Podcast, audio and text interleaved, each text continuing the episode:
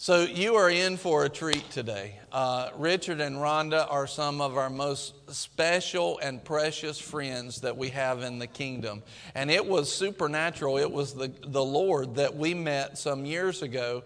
Uh, I don't know, I don't remember exactly how you got there. I know part of it was you had a friend that said, Come to a meeting. And you said, I'm supposed to go to that meeting. And it was a training on leadership. Well, who was doing the meeting was one of our spiritual fathers and mentors. And it was a long way from here. And I remember not really having the time or the money, but I decided if my spiritual father and mentor is going to be up to something that he deems important, I'm going to go make it important. And so I went up there, and when I got there, Miss Rhonda and I were sitting side by side in a training all day long, and you could tell that the Lord was in the meeting. We, we were supposed to meet. And uh, sometime later, uh, she called, she said, I think, and she told me that day, I think you and my husband are supposed to meet. And uh, sometime later, y'all were doing a meeting in Greensboro, and uh, you said, I think I think you and my husband are supposed to meet this week. And uh, we got on the phone. Richard and I got on the phone. And he said, I just feel like we're supposed to meet. Will you want to come up here to Greensboro? And uh, let's have breakfast together and let's just get to know each other. Well, I, I don't know that I ever told you this, uh, but I was thinking, I don't want to drive up to Greensboro. I don't want to get up early enough to eat breakfast an hour and a half away. And, uh, and but praise God I did. But as I was thinking that, the Holy Ghost said, You need to go. And uh, so we went, I went up there and we met, and we just had a great morning. It was instant God connection. And, um, and so then we found out also there was a tie with uh, Pastor Rodney that I didn't really know was there. That was another connection in our life that was supernatural. And so we just became great friends, and um, we just appreciate y'all.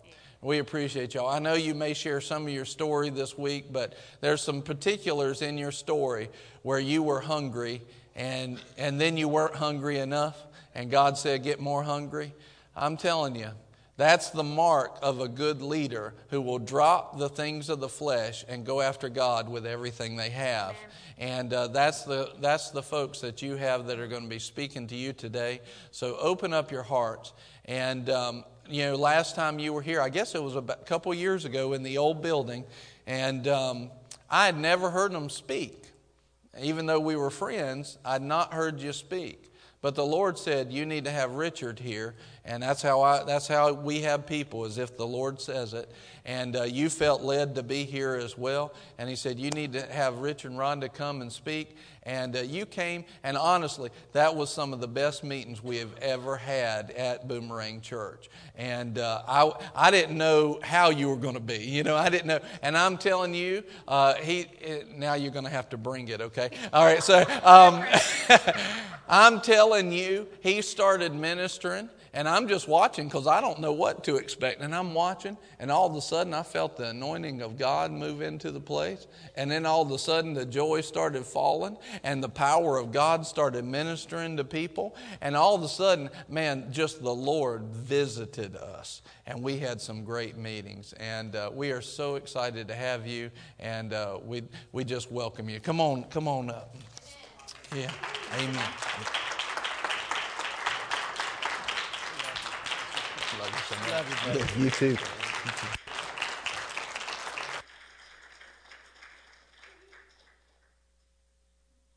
Yeah. I tell you, the Lord is so good, isn't He? Well, let me tell you, it is such an honor to be here with you. I've been looking so forward to this.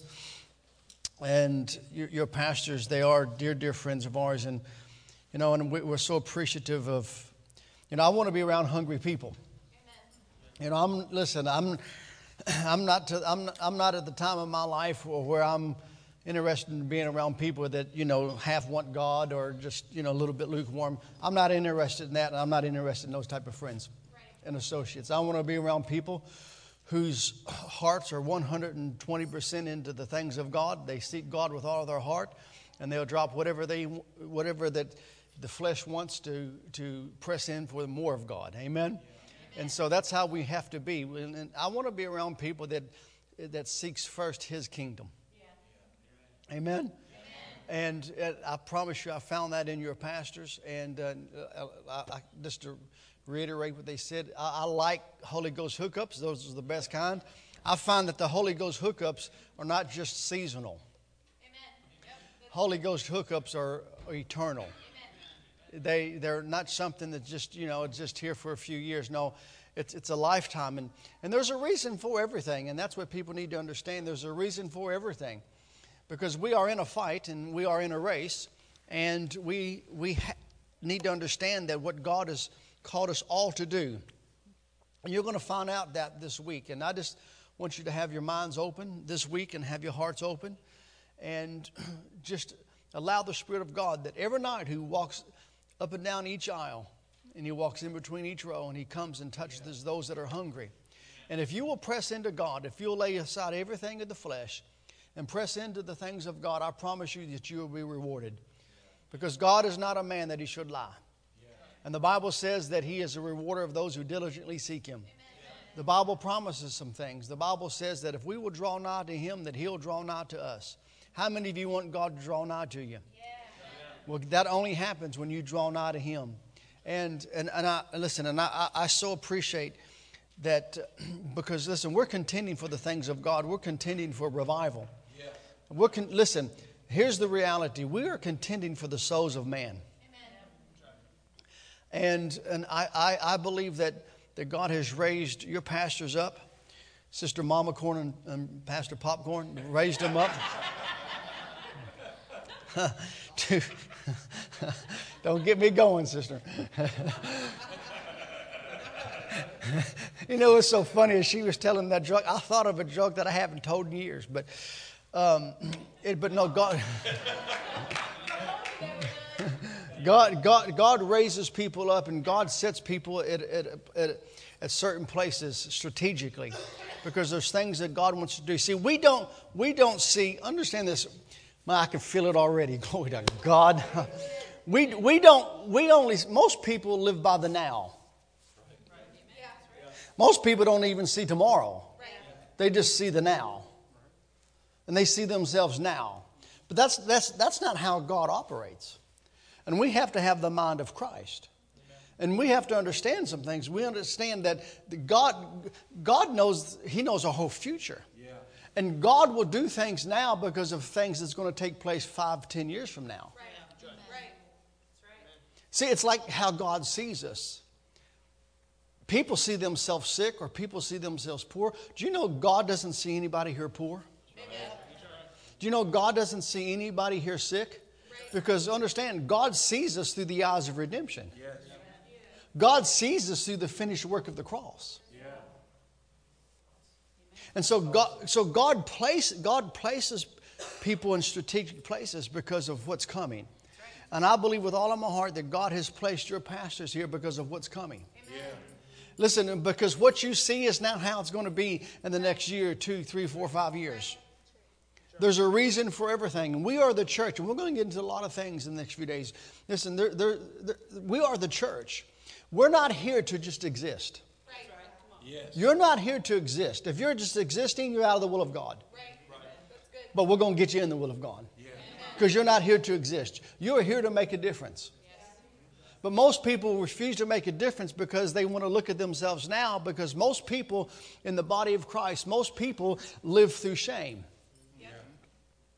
because of, of their past. You know what? It's time for that shame to go back to hell where it come from. Because that's not how God sees you. And when you realize who you are and when you begin to realize how God sees you, then everything's going to change. Amen? amen So I asked the pastor, I asked him, and, and, and, we do this, I asked the pastor to just allow me this morning to take a little longer than normal because understand, these are not going to be normal meetings. Well, what time's the service going to get over, Brother Richard? What? Well, listen, we start at 1030. Yeah. Well, how yeah. long is it going to go today? We start at 1030. Well, I need to know because I, I, I listen. I, I want to beat the Baptist to the buffet bar. Trust me. By the time you get there, the Baptists have already gone and, and left. So you're gonna have the whole place by yourself. what time? Well, how, how long is the meeting going to go? Well, we start at seven, correct? Every yeah, night. 6.30 tonight. Seven, is it 6.30 every, every night? Yeah. We start at 6.30 every night. Well, how long is the meeting going to last? We start at 6.30. and you know what? And for some people, it might last till 9. For others, you might be here at 1 in the morning. Right. Right. Because listen, understand if you think you've come if you think you've come to a motivational conference, you've in the wrong church. I'm not a I'm not a life coach. I'm not a motivational speaker. Some things that we carry from heaven. and it's already starting right now. But I feel it. Listen, I feel who listen, I've done eight thousand revivals. That's a lot of revivals.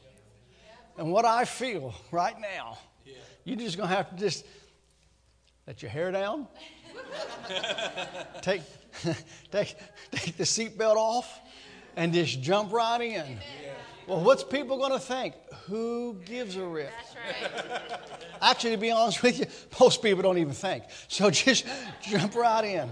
But I've asked the pastor to allow me to take this time because there's some things and some revelations, some areas that God's, that God's given me to give the people. Amen. And I want to talk to you just a few moments. This is not the main message, but I want to share with you just some things because it's time. And, and one of the things that I felt like the Spirit of the Lord said to me about this week attack the mindset that is so bound to my people.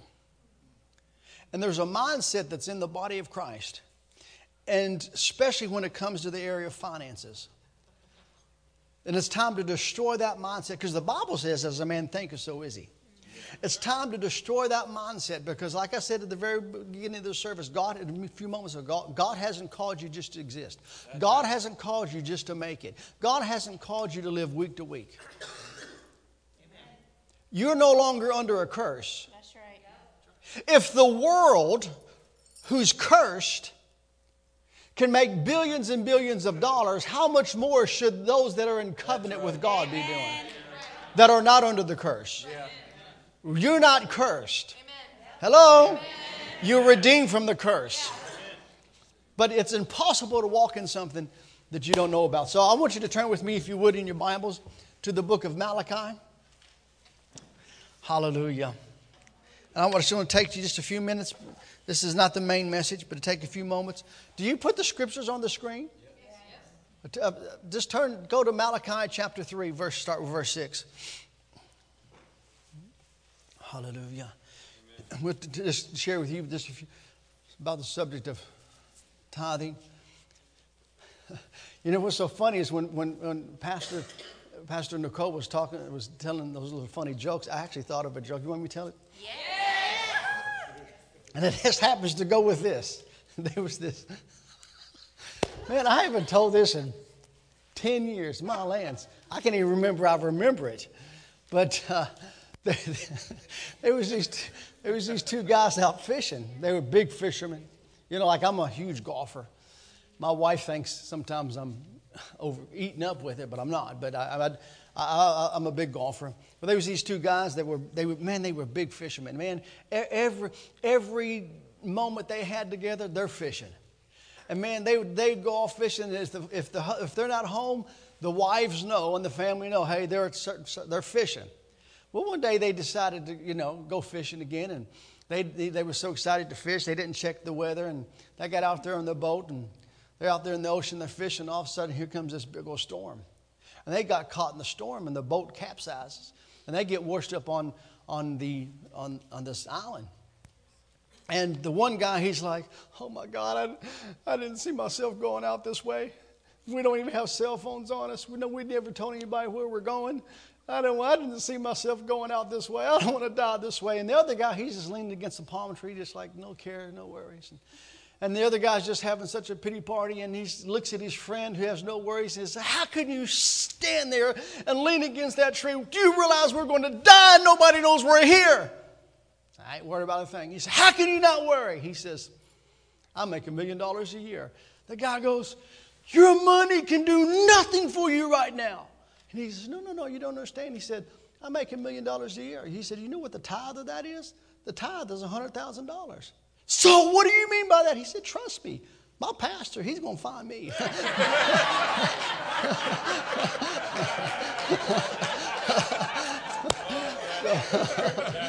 Hallelujah. I thought I'd follow Pastor Nicole's lead. So, anyway, go with me to Malachi chapter 3. he says here in verse 6, listen what he says here. For I am the Lord, for I, the Lord, do not change. Therefore, you, O sons of Jacob, are not consumed. Now, listen, we can sit right here, we, we, we can spend months just on this one verse right here. Notice what the God says. He says, I'm, I am God, I am the Lord. Guess what? I do not change. You know what that means? That means God does not change. He doesn't change in his ways, he doesn't change in his thinking. God does not change. He can't change. First off, he has no beginning and he has no end. He can't change. God changes not. The way He was 4,000 years ago is the way He is now. The way God was before the, there was even planets, because the Bible says that God created the worlds out of nothing. Before there was nothing, there was God, and He is the same now as He was then. That's really very powerful. God does not change. Now, we change, and everybody here is at different places. People change, but God does not change. And then he goes on in verse 7, listen to what he says here. We're going to read the, this, this verse 6. For I, the Lord, I do not change. Verse 7. From the days of your fathers, you have turned aside from my statutes and have not kept them. Return to me, and I will return to you, says the Lord of hosts. But you say, How shall we return? Now think about it. They were so far from God that they didn't even know that they was away from Him. Now, when you look at the book of Malachi, understand why the book of Malachi, one of the reasons for the book of Malachi being, being that the Lord wrote this book is because understand something about the children of Israel. They were bringing God all the things that they themselves did not want. They were bringing God the leftovers. They were bringing the things that meant nothing to them. Understand something about God. He wants first fruits. God wants the first. Because everything that we have, everything that we have is the Lord's. Understand something. Everything that you have has been given to you by God, and you are a steward of it. And this is so important to understand how important this is. The things of God are so important that every single one of us one day are going to stand before God and we're going to give an account of our life. We're going to give an account of everything that we've done. We're going to even give an account of our thoughts. We're going to stand before God and we're going to give an account. We're going to give an account of what we did with His kingdom because we are commissioned to advance His kingdom. He told us to seek first the kingdom of God. You know, we're going to stand before God and give an account of that. Do you know, do you know you're even going to stand before God and give an account of your church service? Right. Well, what do you mean? Where's that in the scripture? Well, it's in there if you just read it. I find that people really don't read because I find that a lot of people have become religiously brainwashed instead of Bible taught. And a lot of things they do, they based upon tradition that has no scriptural background. Right. Everything you do in your life, there has to be scripture for. Because the Word of God is our God. Understand something. This, this is not just this is not just a book. This is not a book about somebody. This is somebody. And we don't treat this word, we don't treat it as just some book that we just pull off the shelf. I promise you, every, and I don't care who the Christian author is, every book you got in your house is just information. There's only one book that will transform your life. Is this one. No other book will transform your life. You might get some nuggets out of them, but it won't transform your life. But this book will transform your life because this is the Word of God. Every single word, every single word in here is pregnated with the very life of God. That's why he said, Attend to my words and incline thine ear unto my sayings. Keep them in the midst of thy, thy heart, or don't let them depart from thy eyes. Keep them in the midst of thy heart. Why? For they are life to those who find. They are life to those who find, and they are medicine to all flesh. God's word is life. Why? Because his word is life. This is God.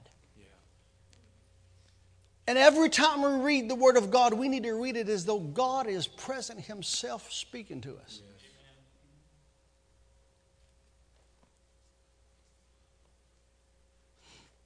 And everything that He instructed us to do, we're going to stand before Him and give an account. He said to us to go into all the world and preach the gospel.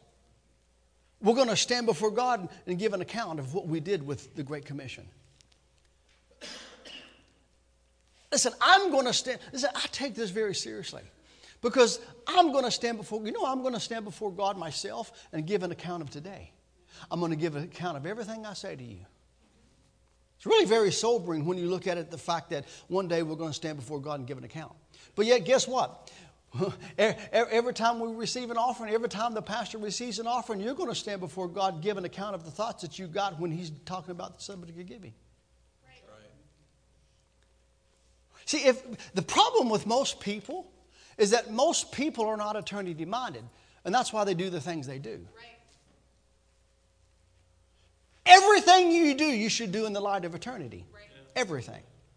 It's like I had, I had one time I had a, I can tell, I had a pastor, I was associate pastor, my wife and I, many, many years ago. And I had this guy come to me and he said to me, he said, Well, he said, Well, Pastor Richard, I'm leaving the church, you know, because I'm, I'm, I've got another job. I, I, and, and, it's amazing to me how people have already made up their mind yep. before they even come to tell me, yep. before they even come to tell the pastor. And they know they shouldn't do it, but they're just looking for, you know, the pastor to agree with them to give them permission to go do what they know they shouldn't do.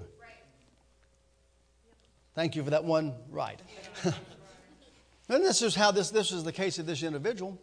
And so I said to him, I said, Is there a church where you're going? He said, No, there's no church, but I'm a strong Christian. Wah, wah. Wrong answer. Red flag.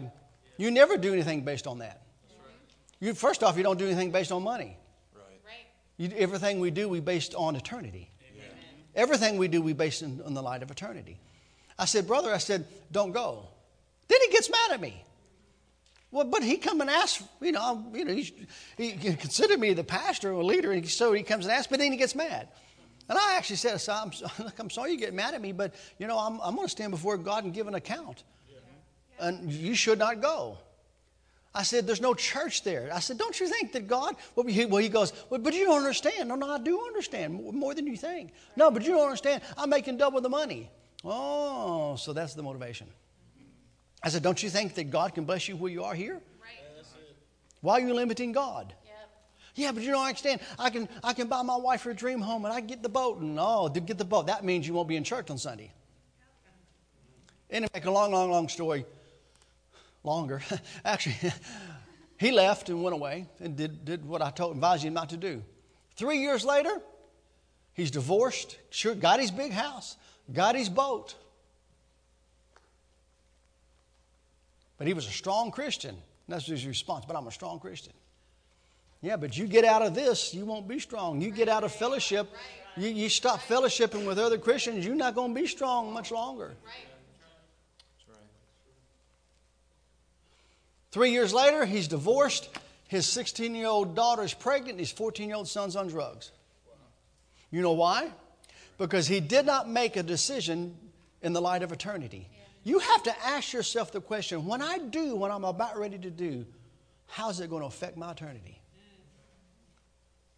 Because the reality is, we need to be more eternity minded than earthly minded. Right. Yes.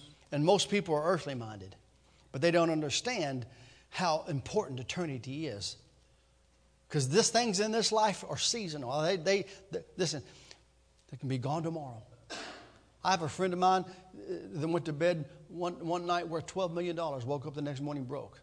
It can go just like that. It's the next life that counts. And everything we do in this life is in preparation for the next life. Right. And our heaven, when we're in heaven, we're going to see how people lived on earth because when you're in heaven, listen, we're not going to be all equal in heaven. That's right. Because your, your, your heaven will reveal how you lived on earth.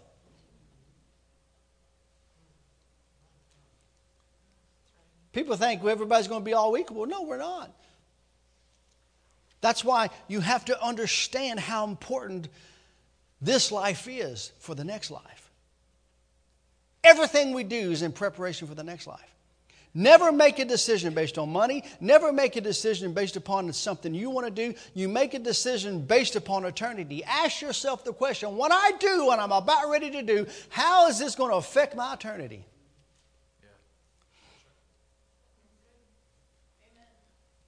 Well, I just don't like that church. I'm just not going to go to church anymore. I'll go, to church on the internet. There's no such thing as internet church. That's right. No such thing as internet church. And, and we will stand before God. Well, where's that scripture, Brother Richard? Okay, I'll do your homework for you, just this one time. the Bible says, forsake not Yeah. the gathering together of yourselves. When God tells us to forsake not, understand everything God tells us to do and not do, we'll stand before God and give an account. He said, Forsake not the gathering together of yourselves. We're going to stand before God and give an account. Understand the importance of, it, of eternity and being eternity minded. And this is why this is so important here. Because the Bible says God doesn't change, He does not change. God does not change. And there's much that God wants to do for us, but there's reasons why God can't do things for us because we are the ones that hinder God. Because understand, God always responds to us. You mean, what do you mean God responds to us? God responds to us. That's why the Bible says, I, God, the Bible says that I have set before you life and death. I've set before you prosperity and curses, but you choose. Do you know it's our choice? Because here's the reality everything God's going to do, He's already done. Everything God's going to, uh, listen, because understand, I, have had people come to me before and say, Brother Rich, I want you to pray for so and so, pray for my husband, or pray for, I, I want you to pray God save them. And I don't stop and correct people because I know what they mean. But the, reality, but the reality is this Do you realize that the world is already saved? The difference is they just haven't accepted it yet. Just like the world's healed. They just haven't accepted it yet. Because the, here's the reality Jesus doesn't have to come back and die again. And we're going to get in that in a little bit. Jesus doesn't have to come back and die again. He paid the price once and for all, didn't he? Yeah. So now it's how we receive because it's already been done. It's now it's a choice. See, you choose blessing. You choose prosperity. You choose healing. You choose success. Everything's a choice. That's why the Bible says if we draw nigh to Him, He'll draw nigh to us. But many people in the body of Christ, they're of the mindset, well, if the Lord wants it, it's just going to happen. Listen, that is a lie that has bound so many people up over the centuries. Yeah. Well, if, if, if it's the Lord's will, it's just going to happen. Absolutely not. The Bible says He's a rewarder of those who diligently seek Him. How did you get saved? Well, listen, that didn't apply to, well, if the Lord wants it, it'll just happened, But that didn't, doesn't apply to salvation because you had to do something to get saved. Understand, God is a God of faith. Without faith, it's impossible to please Him. He's a faith God. That's why everything we do, we have to do by the area of faith. And guess what? And if you begin to follow his principles, because you're coming out, I promise you, in the name of Jesus, you're coming out this week. I'm telling you right now, in the name of Jesus, you're coming out this week. But now, I will tell you, it won't always be easy on the flesh, because guess what the flesh is going to do? You're going to go to work, you're going to get up in the morning, you're going to go to work, and you're going to work hard, and on your way home, your flesh is going to go, Well, you don't have to go to the service tonight. God understands. Does he really? No, that's what the flesh says. Well, God understands because He's going to be, no, guess what? Because He's going to be there tomorrow night. So just stay home. God, listen, you worked hard. Just relax. God understands. No, you need to tell the flesh, shut up, because I'm hungry for God and I'm going to press into the things of God. And my God said, if I draw out of Him, He'll draw on out of me. My God said, if I seek Him, I'll find Him. And going home and watching TV, not seeking Him. But I just, I, look, God understands. My, it's Monday night football. God knows how much I love football. But this is 2018. Record it.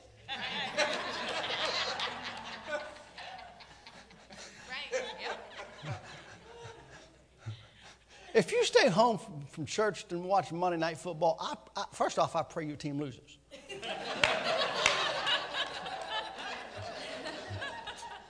Secondly, as soon as they kick off, I pray your TV blows up.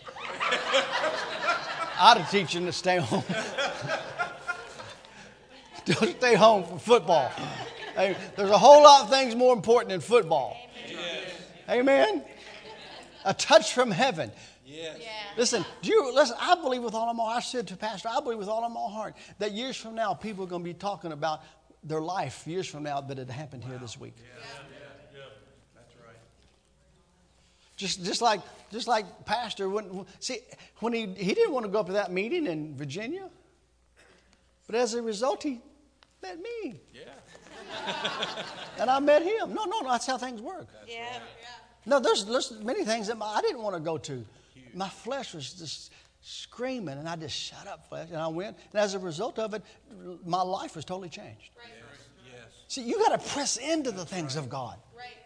Listen, most people have listened to the flesh all their life. That's why their life is the way it is right now. Stop listening to the stinking flesh. Tell it to shut up and press into the things of God. Because there's things that God has for you, but He's just not going to give them to you. They're going to come when you come after Him. Right. Amen. You got to come after Him. And he says here, listen, and, and many people, many people financially are robbed because of this and this subject right here. And here the children of Israel, they did not, they were so far from God, they didn't even know that they were robbing him.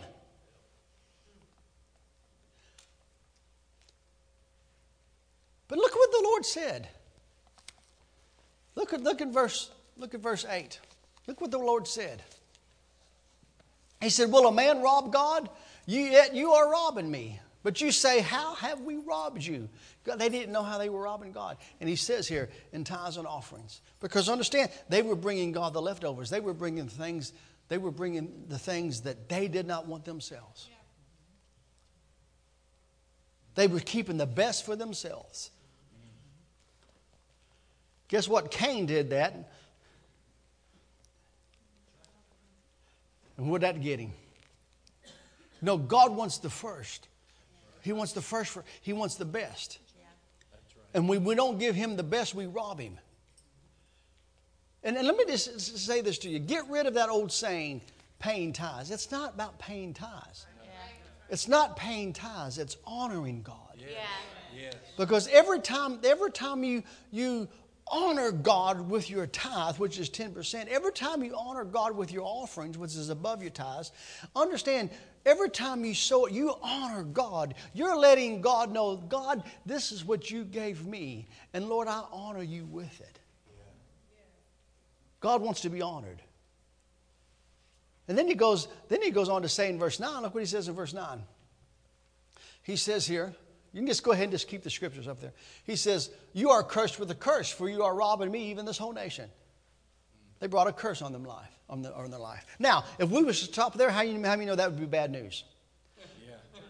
That'd be bad news. But God's a good God. Yeah. No, He's a good God. And I'm sharing something with you right now that would totally change your life financially. Because it's, it's, it's impossible. Understand something. It's impossible to be used by God, yet not honor God with your giving in the area of tithing. So you're saying, Brother Richard, God can't use me if I don't tithe? That's what I'm saying. Because if, understand something, if God can't trust you with things you can see, what makes you think He can trust you with things you can't see? Right. If God can't trust you with $100, what makes you think He can trust you with His miracle working power? Right. That's why Jesus said money and anointing go hand in hand, because Jesus said so. He said, if you can't be trusted with unrighteous mammon, then how can God trust you with the true riches? Don't mean for it to get so quiet in this Baptist church, but it's the truth. You're going to be Pentecostal by the next few days, trust me. No, no, but it, it's a fact. And you, when you, with, when you do not honor God, when we do not honor God with our giving, we hold back the blessing that has already been released. You hold it back. But here's the good news. You ready for the good news? Listen what the Lord said, verse 10. He said, Bring the whole tithe into the storehouse that there may be food in my house. Notice, notice God talks about his house first. He always talks about his house first. Because when you take care of God's house, He's going to take care of your house. When you're about God's business, He'll be about your business. Understand, the things of God are always first. That's why, the, Bible- that's why the, Jesus said in Matthew chapter 6, verse 33 Seek ye first the kingdom of God and his righteousness. There's two things to seek. Everybody thinks there's one, but there's two.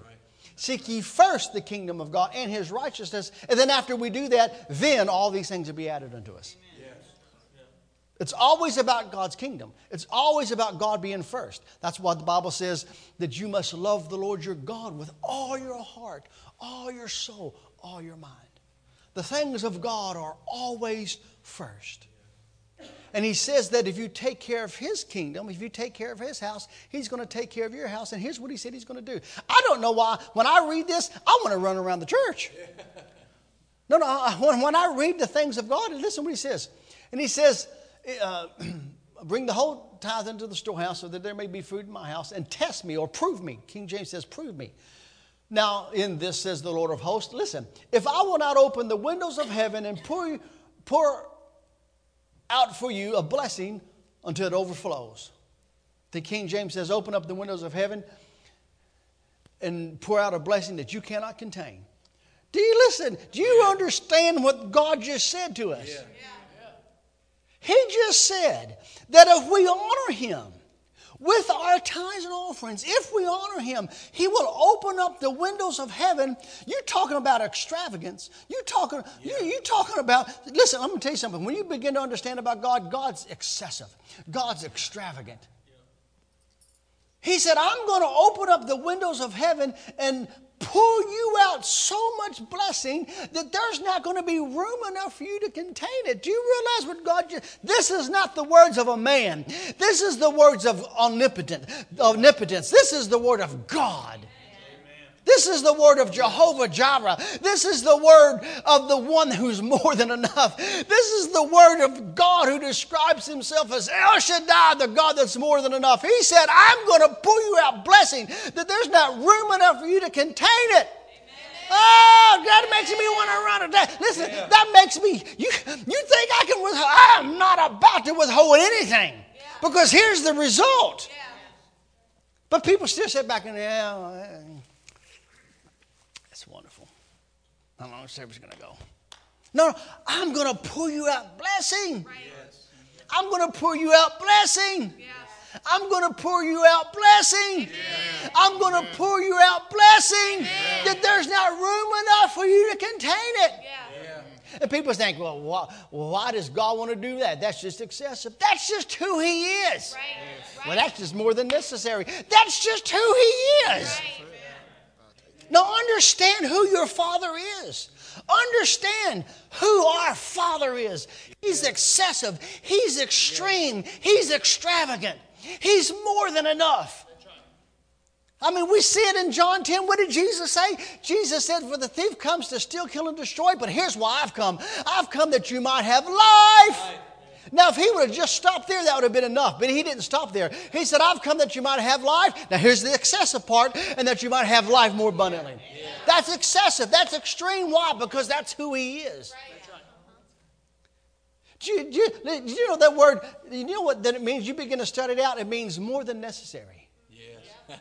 More than necessary. People say, "Well, is that necessary?" Oh, it's more than necessary. I listen. I like having too much. Let me go over to the Pentecostal section. I like having too much. Come on, if you like having too much, just shout, Hallelujah! Too much! Too much! Too much! No, too much! Then he, then he goes and takes it even a step further. You mean it can get even better? Oh, look what he says in verse 11. He says, And I will rebuke the devourer for your sakes. He said, I will rebuke the devourer. He said, I will rebuke the devourer for your sakes. And he shall not destroy the fruits of your ground, neither shall your vine cast her fruit before the time in the field, says the Lord of hosts in verse 12. Listen what he says here. And he says, All nations shall call you blessed, for you shall be a delightful land, says the Lord of, the Lord of hosts. He said, You'll be a land of delight, not a land of fright, a land of delight. A land of delight. But he said, I will rebuke the devourer. Listen, God says, not only am I going to unleash it on you, Not only is there going to be so much more, listen, there's going to be so much that people are going to begin to talk. You better know, you know how you know you're in the will of God? Because you got so much people begin to talk and persecute you. If they're not talking about you having too much, something's wrong. If they're not talking about you, if the word isn't spreading around town that you got so much, that you got too much, that you got more than necessary, something's wrong. It's time to change that. Amen. Amen. Well, why do you say it? Because I just believe the word of God. Yes. That's why I said it a moment ago. If the world who's cursed can have billions of dollars, how much more should the children of God who are not under a curse have? Right. You're not cursed. You're blessed. Hello, you're not cursed, you're blessed. You're not cursed, you're blessed. You're not cursed, you're blessed. I rebuke the devourer for your sake. There was a man, uh, how many has ever heard of William Kerr? Raise your hand if you ever heard of William Kerr. One person. Probably because you was listening to my tapes. William Kerr. Let me tell you about William Kerr. William Kerr oh, oh in 1904 was and had $100 debt. I mean, how many know $100 in 1904 was a lot of money? And yet he, he began to cry out to God because he's a Christian. And he began, he, as, he, as he read the scriptures, he realized something is wrong. He, he would read the scriptures and he'd say, Lord, what I read it's not transferring over into my life. My life says something different than what your word says, and I want my life to match up with your word. Ooh, what a statement. Yes. I don't know about you, but I want my life to match up with his word. And making a long story short, he gets a hold of a book on, on the subject of tithing. And he begins to read. He read the whole book, and after he read the book, he said, he said these words One can prove that God is real by tithing. And he said, From this day, I choose to honor God for the rest of my life in the area of tithing. And he began to tithe on everything. He began to tithe on everything that comes in. Everything. And my, like, my, like uh, even myself, I mean, when people come up, and I hear just recently, I mean, it's all about his kingdom, ladies and gentlemen. It's all about his kingdom. I mean, I, I, I made a vow that every time someone comes and blesses me, uh, that whatever you know they do, I, I, give, I give the Lord half of everything. I mean, I had somebody just come up and give you just a couple weeks ago come and just, I like Holy Ghost handshakes. You know when a Holy Ghost handshake? When you come and shake your hand, there's, there's Franklin's in there. Not George, Franklin. I like Franklin. and if somebody came and gave me a Holy Ghost handshake, put $800 in my hand, you know what I did? I took 400 of it and sold it into another ministry. Because I'm on a go to get to the place in my life to where 90% of everything comes in goes into the gospel, and I just live off 10%. Right. That's where I'm heading. And so William Kerr decided, I, am going to honor God with everything. And one year later, supernaturally, he was out of debt. One year later, supernaturally, he was out of debt. Then he bought this patent. He bought this patent, and a few years later, two years later, he has the largest factory of its kind. And his factory was in San Francisco. Well, in 1908 in San Francisco, there was an earthquake. How many have you heard about that? Yeah. You know that, that they said that earthquake and fire was so, the devastation was so great that 75 years later they're still adding up the bodies. Wow. 75 years later. But the earthquake, I mean, an earthquake shook San Francisco in 1908. And then the city was on fire. So, what the earthquake didn't destroy, guess what? The fire did. William Kerr receives a telegram Mr. Kerr, we're sorry to report you that San Francisco has suffered a earthquake. It's, the city's on fire, and we're sorry to report that you've lost everything. You know what William Kerr's response was? I've lost nothing. Because if I've lost everything, then my God is a liar.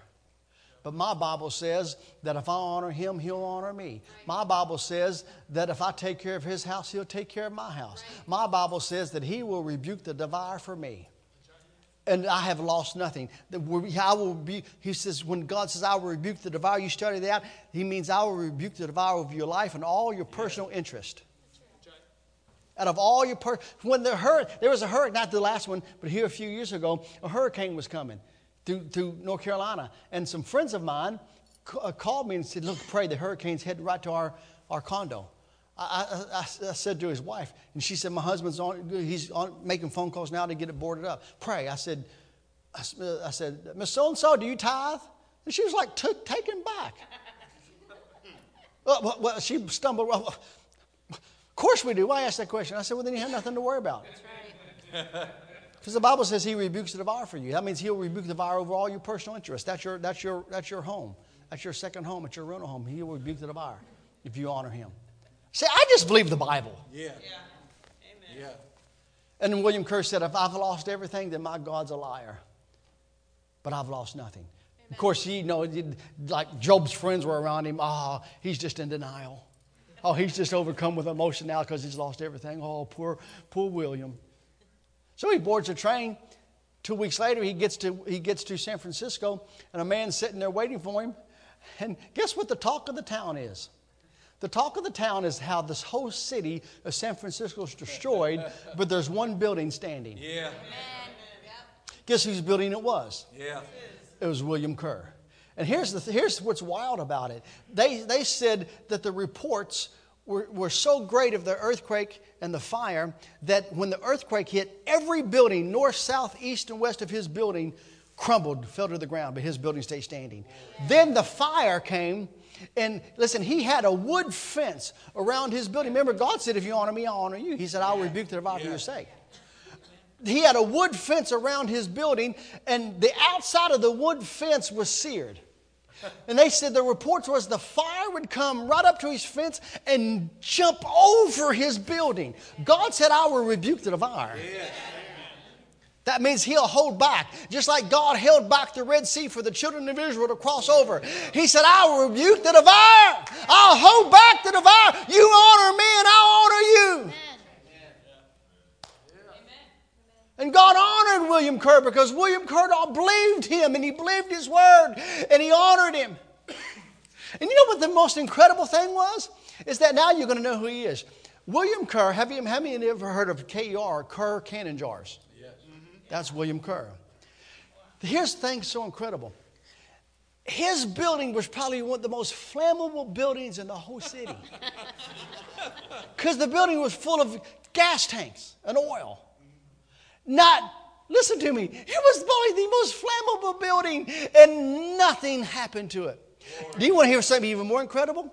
There was thousands upon thousands upon thousands of jars on the shelf. Not one jar fell off a shelf. Not one jar fell off a shelf. God said, I rebuke the devourer for your sake. Yeah. Come on, God said, I will rebuke the devourer. Yeah. He didn't say, Well, I'll, even, even, even though you don't honor me with your tithes and offerings, I understand. You know, we, you know, we have safe spaces and we'll just hug it out and I understand. No, no, no, no, no, no. That's not what he said. That's not what he said. That's right. He said, I will rebuke the devourer for your sake. It's impossible. It's impossible for the enemy to, devour, to, to devour you yeah. if you're honoring God. Amen. Yeah. And you know what William Kerr did? Ever since that day until he died, his company, every jar that left, had a, had a gospel track in it. Because God said, I will rebuke the devourer for your sake. All over. You mean all of that over the subject of tithing? Oh, we ain't even got started. yeah, over the subject. Do you understand? That's why I asked the pastor, let me receive the tithes and offerings this morning because I want you to understand. Listen, there's places that God wants to take you, and there's things that every, listen to me, every single one of you here, you might not be able to see it now because some of the mess that's going on in your life and because of some of the stuff you're battling, which, but understand something, everything changes. Listen to me very closely. I, listen, I know it might be hard right now, but understand, everything changes. Listen to me closely. Everything changes. Because where you are now is not where you're going to be in a year from now. Amen. Everything changes. Everything changes. Everything changes. And every single one of you here, God has a mighty plan for your life. You might not be able to see it, but by the time these next few nights are over with, you're going to see it. But God has a plan for every single one of you. And it's a whole lot bigger than what you can even imagine. Amen. Because God has not called us here as the church because you are the church. God hasn't called us here just to exist. God hasn't called us here to fit in. God's called us here to make a difference and to shape the nations of the world, to shape the cities, and to advance His kingdom. Amen? Yes. And He said, If you honor me, Lord of God, I honor you. Amen? I, man, I could, man, I've held a whole lot of stuff back, but for time's sake, but we're going to give you an opportunity right now. This uh, to honor the Lord with your, with your tithes and offerings. So come. You got your offerings. You know. Now this is not for this is not for our ministry. This is the church. And listen to me. If, if you if your, your tithes does not belong to me, your tithes belong to the church. Don't don't. And if you're if you're sending your tithes to some TV preacher, you're in disobedience to the Scripture. Your tithes belong to the place you get fed. You mean you, I can't honor you with the tithes, Brother Richard? No, because if you're sick in the hospital, I'm not the one going to come pray for you. Amen? You, you know, you bring your tithes into the storehouse where you get fed. Amen? Amen. Hallelujah. And I see things changing. Listen, th- th- this, this building is only temporary. Amen. You know, this is I, I can see in the Holy Ghost. I can see in the Spirit. This, this, this, this is this is not your final resting place. Glory Amen. to God. You wait, you wait, people. I, I, see, you know, I just see in the Holy Ghost. I see people from far coming. Yeah. I see people from far, uh, from afar. Come. I see people from two and three hours coming because this is their church, yeah. driving every Sunday. Yeah. Hallelujah. Yes. Just make your tithes and after the church, you check out at the church, just honor the Lord. How many are ready to honor the Lord right now? Amen. No, listen, we're worshiping Him. This is worship before the Lord. We're worshiping Him. This is worship before the King of Kings and the Lord of Lords. We're worshiping Him. Just worship Him with your giving. Worship Him with your honor. Honor Him, worship Him. We worship you, Lord. We worship you. He's so good. I tell you, the Lord's so good. The Lord is so good. Hallelujah. What's your name, sir? David. You know the hand of the Lord's on you. Hallelujah. Father, we worship you. We worship you. We worship you.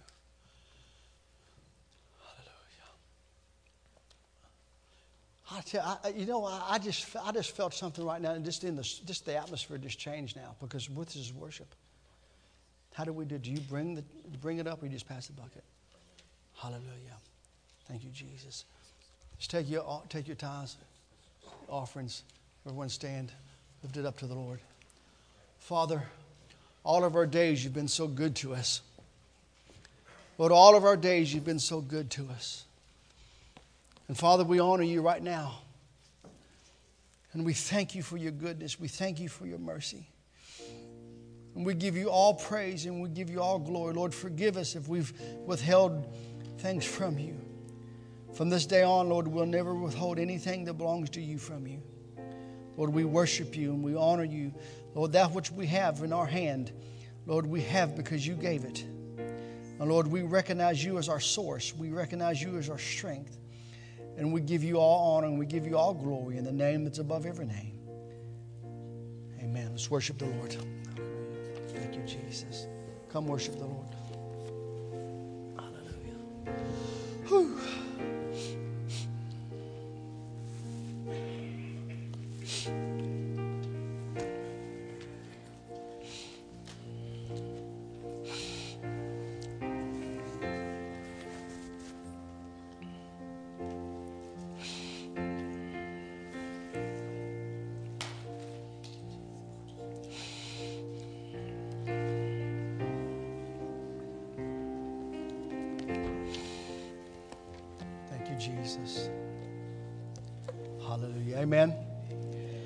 Amen. I know, I know I went a little longer. I told Pastor I'd go 15, 20 minutes. I'm sorry, Pastor, but hallelujah.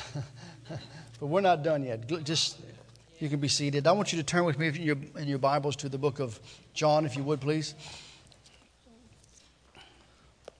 Are you, uh, let me ask you a question. How many of you ready for this to be the last day that you ever struggle with sickness and disease and poverty and lacking again? How many of you are ready for this to be the last day?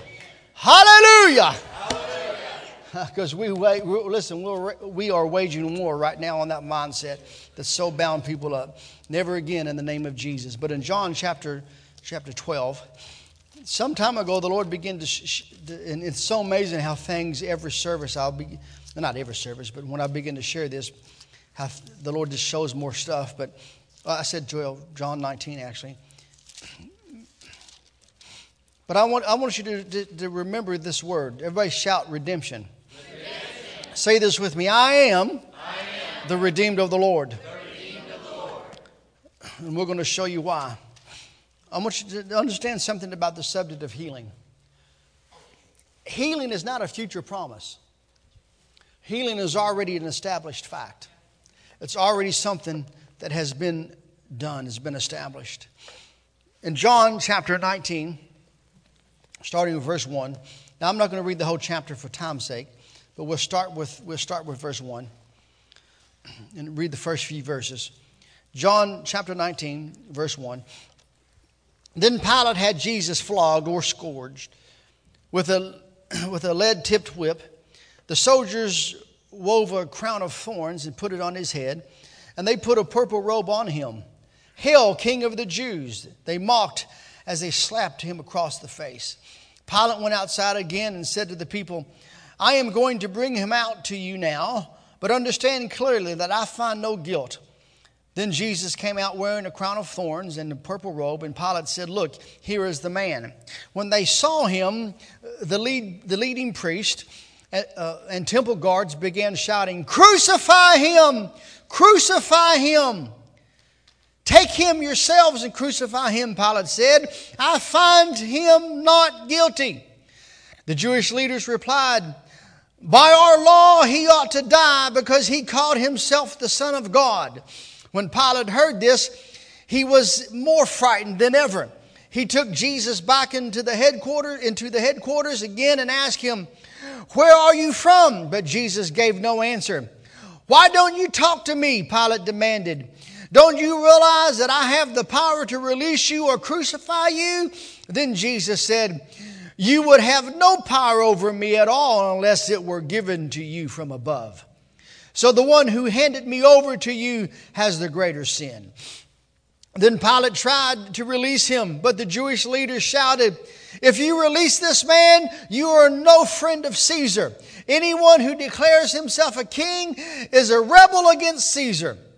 When this, verse 13, when they said this, Pilate brought Jesus out to them again. Then Pilate sat down on the judgment seat on the platform that is called the stone of pavement, in Hebrew, Gabbatha. It was now about noon on the day of preparation for the Passover, and Pilate said to the people, Look, here is your king. Away with him, they yelled. Away with him, crucify him.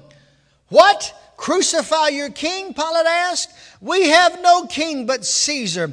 The leading priest shouted back. Then Pilate turned Jesus over to them to be crucified. Just jump down with me to verse 23. When the soldiers had crucified Jesus, they divided his clothes among the four of them.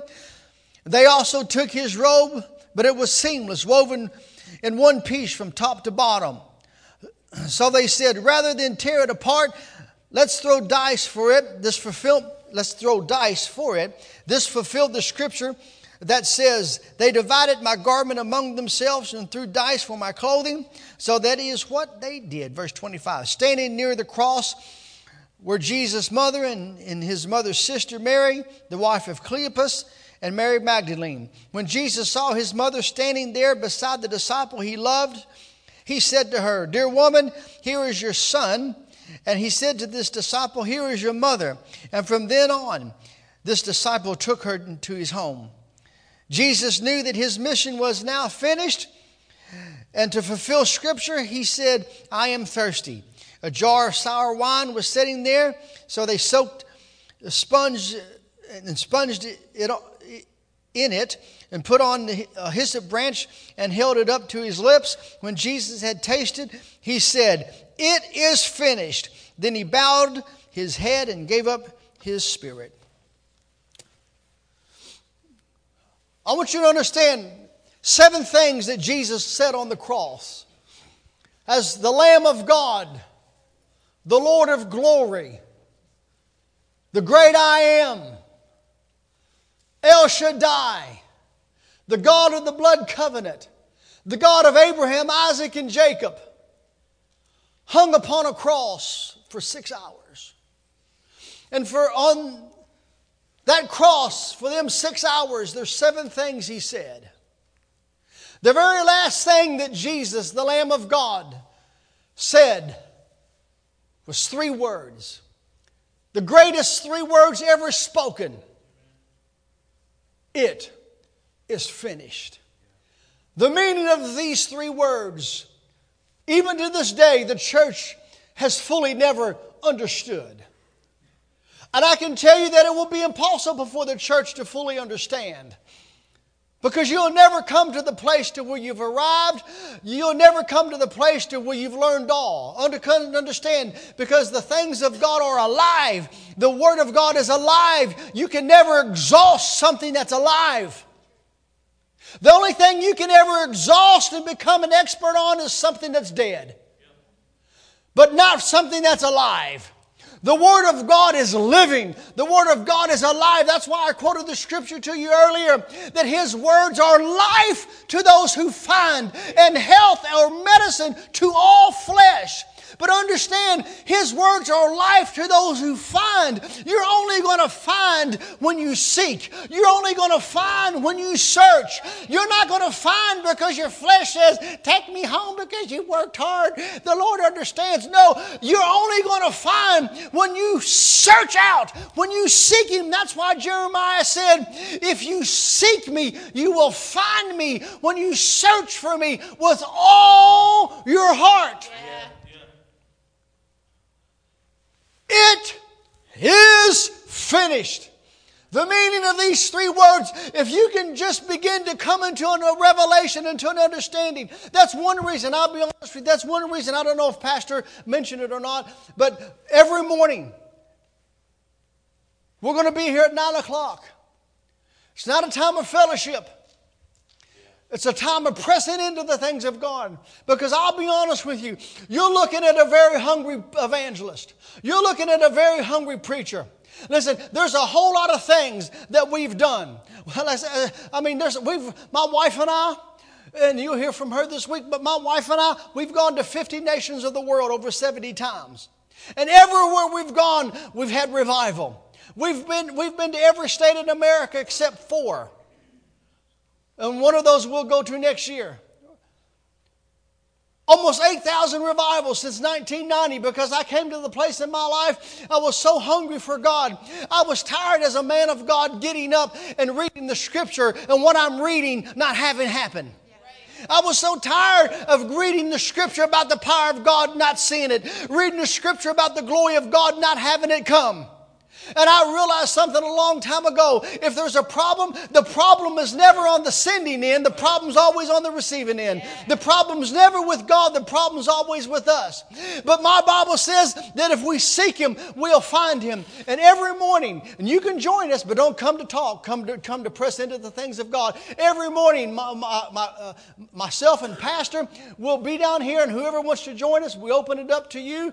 But we're going to be here every morning at 9 o'clock, and we're going to pray. We're going to pray in the Holy Ghost for three hours a day, from 9 in the morning till 12 at night. Just pressing into the things of God. Just pressing in because I need to see some things break in our yeah. own thing, in our own life, and our own ministry. Because there's some things here. I'm not satisfied. Yeah. You're looking at something. Listen, when you come to the place that you're satisfied, you've come to the place where you're cut off from the things of God. Because God doesn't come to satisfied people. God come to people that are hungry for Him. God comes to people that draw nigh to Him. God comes to people who diligently seek Him. And here's the promise He gave us that if we will diligently seek Him, He's going to allow us to find Him. And I'm, I listen, I, I, I got, we got to see this nation shaken. We've got to see another great awakening in this nation. We've got to see another awakening in this nation. We've got to. It's not an option. We've got to. Yes. We've got to see more things begin to happen in the body of Christ. We have to see things, more things. Listen, I'm not satisfied with just having a word of knowledge here and a word of knowledge there. I'm not satisfied with, ju- with just having a working of miracles here and a working of miracles there. The gift of healing here and the gift of healing there. No, I'm not satisfied with that. I'm not satisfied with just seeing supernatural things every once in a while. That's not what I'm after. I'm after the things of God. And He said that if I press in, he said, if we'll draw nigh, He would allow us to find Him and He will draw nigh to us. Every individual that God has used throughout the even in bible and i'll show you this week even the individuals in the bible every individual that god has used i'm not talking about individuals that that has just wrote that have written you know bunch of books. Anybody can write a book I'm talking about people that have literally shaken nations. I'm talking about people that have literally changed the course of whole generations. I'm talking about people that have brought a great awakening into the, in, in, into, into the nations of the world. And I can take you through history from those in the Bible and to those in, throughout, throughout the centuries. And I can take you through history and show you individuals God has used mightily to shake nations. I'm talking about individuals who, as they would walk in the door, God would be found there. As they open their mouth, there are words so full of life that the moment they begin to speak, that people can't even withstand their words. Why? Because their words are so bathed in the things of God, in the life of God, in the power of God. But you look at their life, and every single one of them had an encounter with God. Every single one of them came to the place to where they were so dissatisfied that they began to cry unto God. And God gave us a promise, Boomerang Church. God gave you a promise, Boomerang Church. He said, If you call on me, I'll answer you, and I'll show you great, and I'll show you mighty things that you know not. Why are we here? Because it's time that that great mighty things be on display in the house of God here in this mighty church. You'll have, listen to me, you'll have what you seek. You'll have what you seek after. You'll have what you press into. But you know, it's amazing that even, even though we share these things, there's still, there's, there's still some. Yeah, well, yeah, yeah. How is it that you can go into a service and you, you, can share a word, and there's some that get so excited about it, and there's others like, yeah, yeah, yeah, I've heard that before. Why? Because the Bible says, take heed what you hear and take heed how you hear. Take heed what you hear and take heed how you hear it. How can two people in one service get one be so excited and the other be, oh, yeah, yeah, yeah, whatever. But it happens all over. But you have to make the decision. And it really, listen, what, what takes place in your life and what God does through you in the next five years has everything to do with you. Has nothing to do with your pastor. Has nothing to do with me. It has everything to do with you. What takes place in my life in the next five years has everything to do with me. That's why every morning we'll be here from 9 to 12 applying Jeremiah 33 3 to our lives.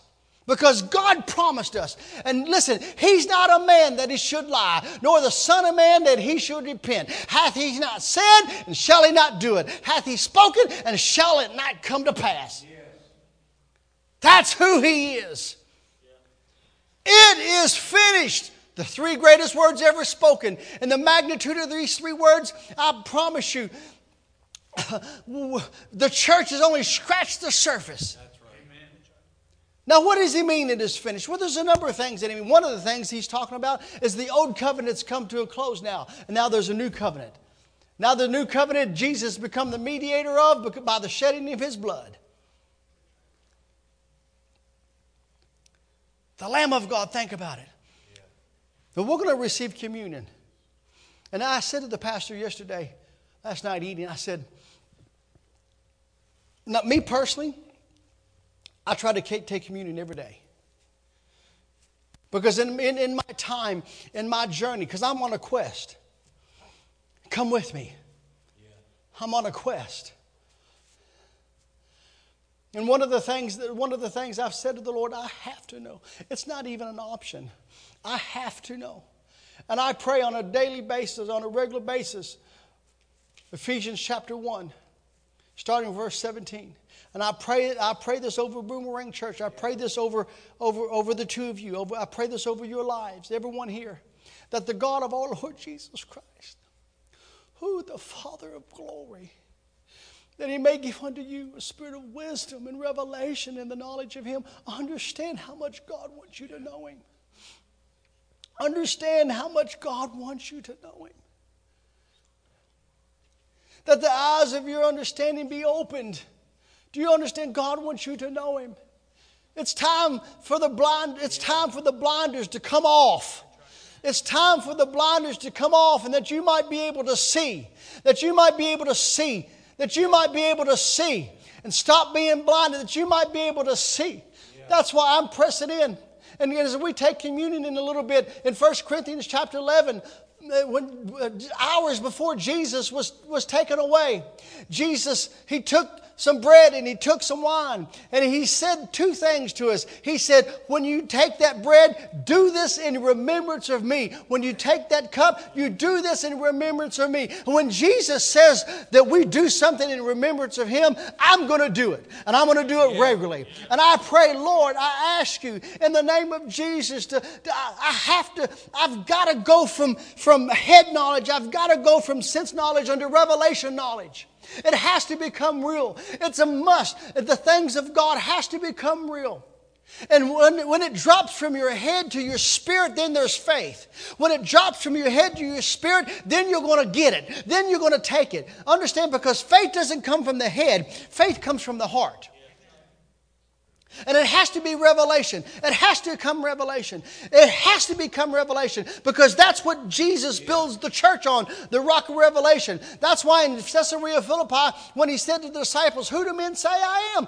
Only Peter could answer. Why? Because Peter had revelation. Yeah.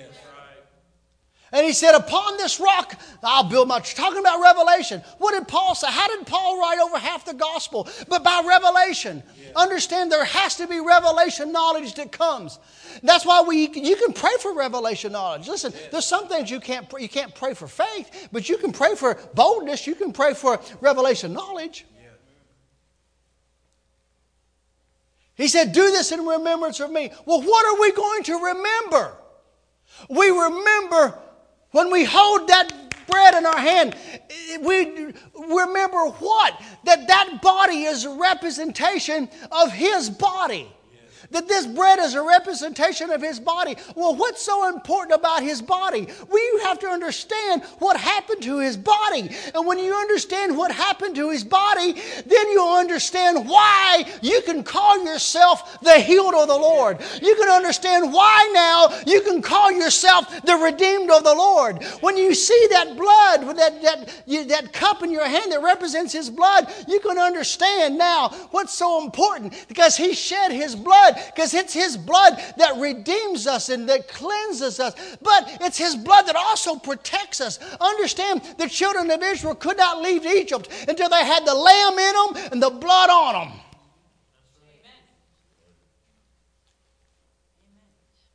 And He's the Lamb of God. I, re- I read something here just a little bit of, uh, some time ago. I, I, found, I found this. This was written over 100 years ago and I'm thinking, my lands, if this was written over 100 years ago, how, how applicable is it for us today? This is what a great man of God over 100 years ago said. He said, One of the chief problems in the church today is that we have attempted to tame the lion of Judah. We have sanitized, we have sugarcoated, and psychologized our faith to the point that it is bland, unthreatening, and mediocre to a fault. Our problem is that we have ceased to be radicals as was the early church because we have forgotten that the cross is a radical thing. The cross was offensive because it was an instrument of execu- ex- execu- excruciating torture and death. And you know, and, when I read that, I'm thinking, how, how is it that you have even you have you have churches today? It's like you have ministers today that try to distance themselves from the cross. But yet, you look at Paul and you look in Paul's writings, just I can tell you two scriptures right now. You look in, you look in Corinthians, what did Paul say to the church of Corinth? I've come to you and only wanted to know one thing Jesus and Him crucified. You see the heart of Paul in Galatians. Listen, history tells us when, when, when Paul began to talk about the church, about the cross to the church in, in, in, in, Galatians that it was so real that they had thought that they, would be, they were there to witness it themselves. That's how real it was when Paul began to speak it. Why? Because Paul didn't speak from sense knowledge. Paul didn't speak from his head. He came because it was revelation to him in his heart. Understand the difference between knowledge, sense knowledge, and revelation.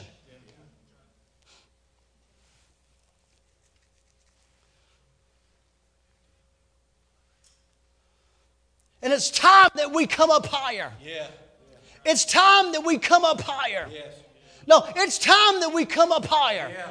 It's time that we come up higher. I don't know about you. Everything that God promised me, I want to walk in. Yeah.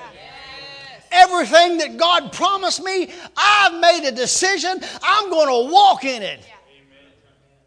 But it comes down to you. It really comes down to us. Understand. People say, well, if the Lord wants it. No, it's already been done. Understand something. If you want something bad enough, you'll do it. Yes.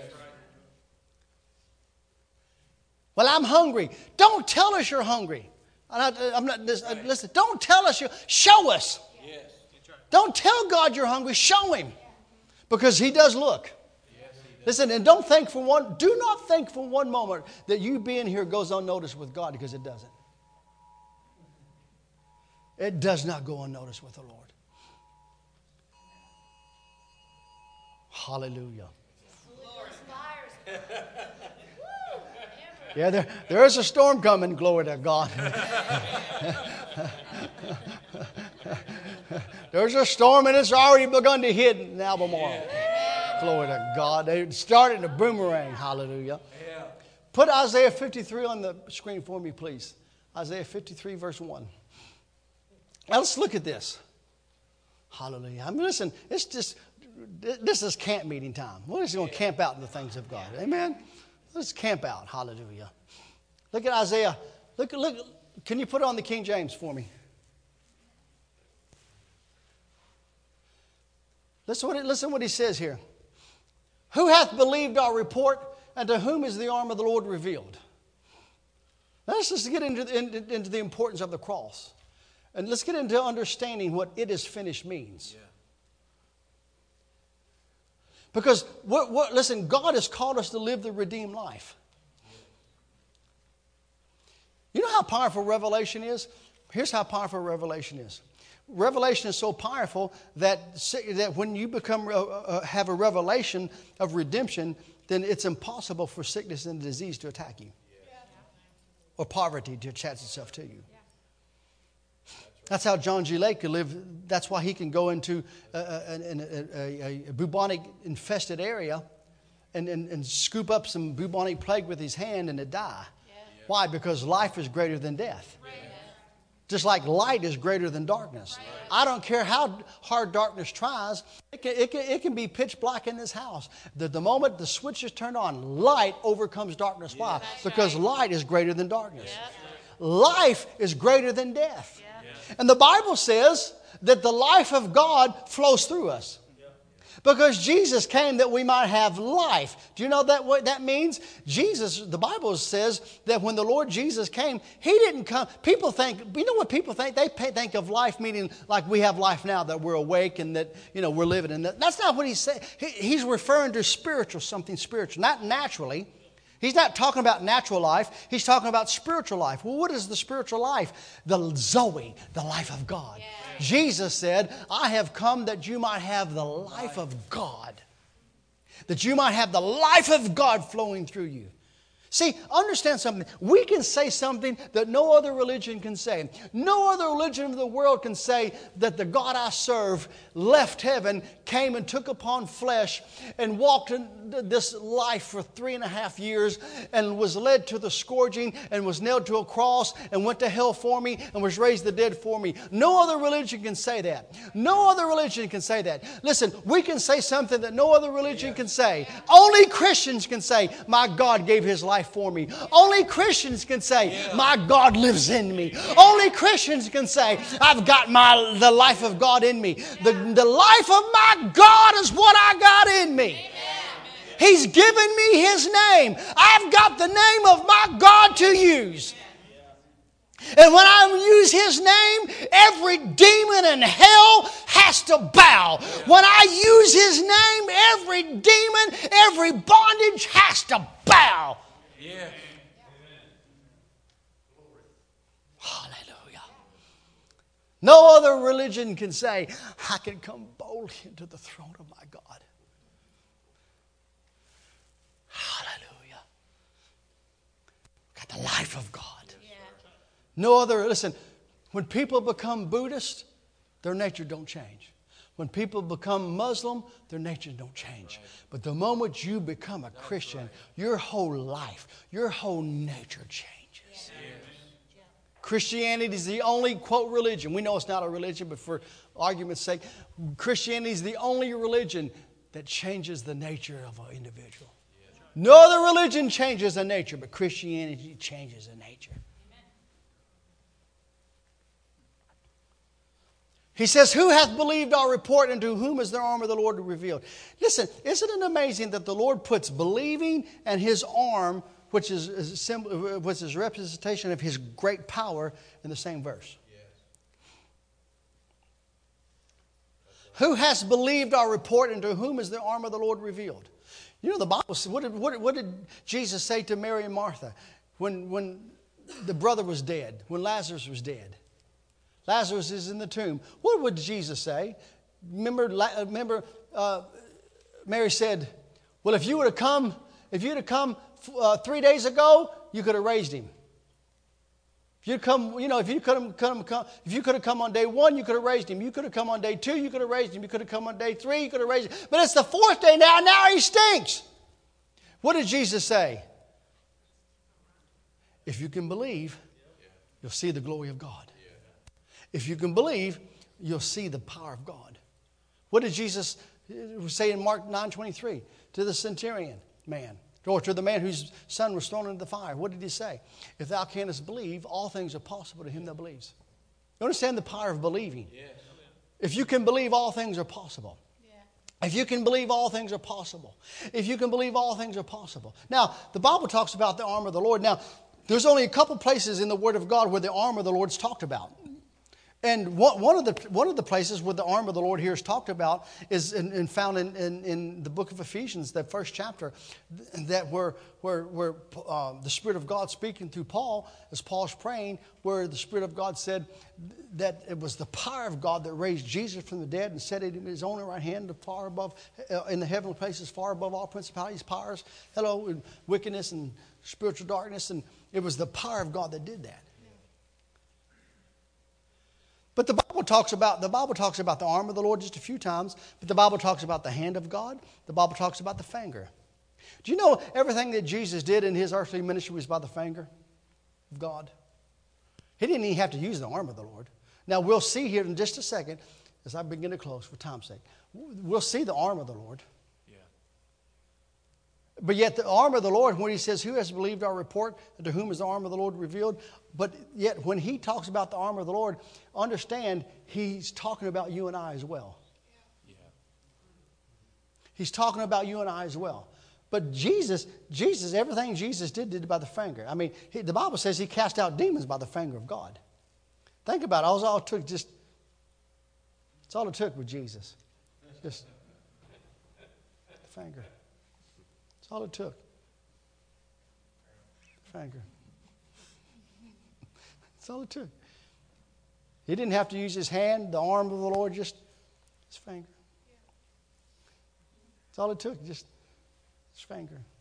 and demons cried out by the finger of God.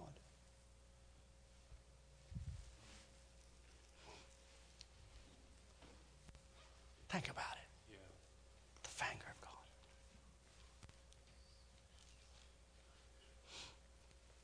That's all it took. Who hath believed our report? And to whom is the arm of the Lord revealed?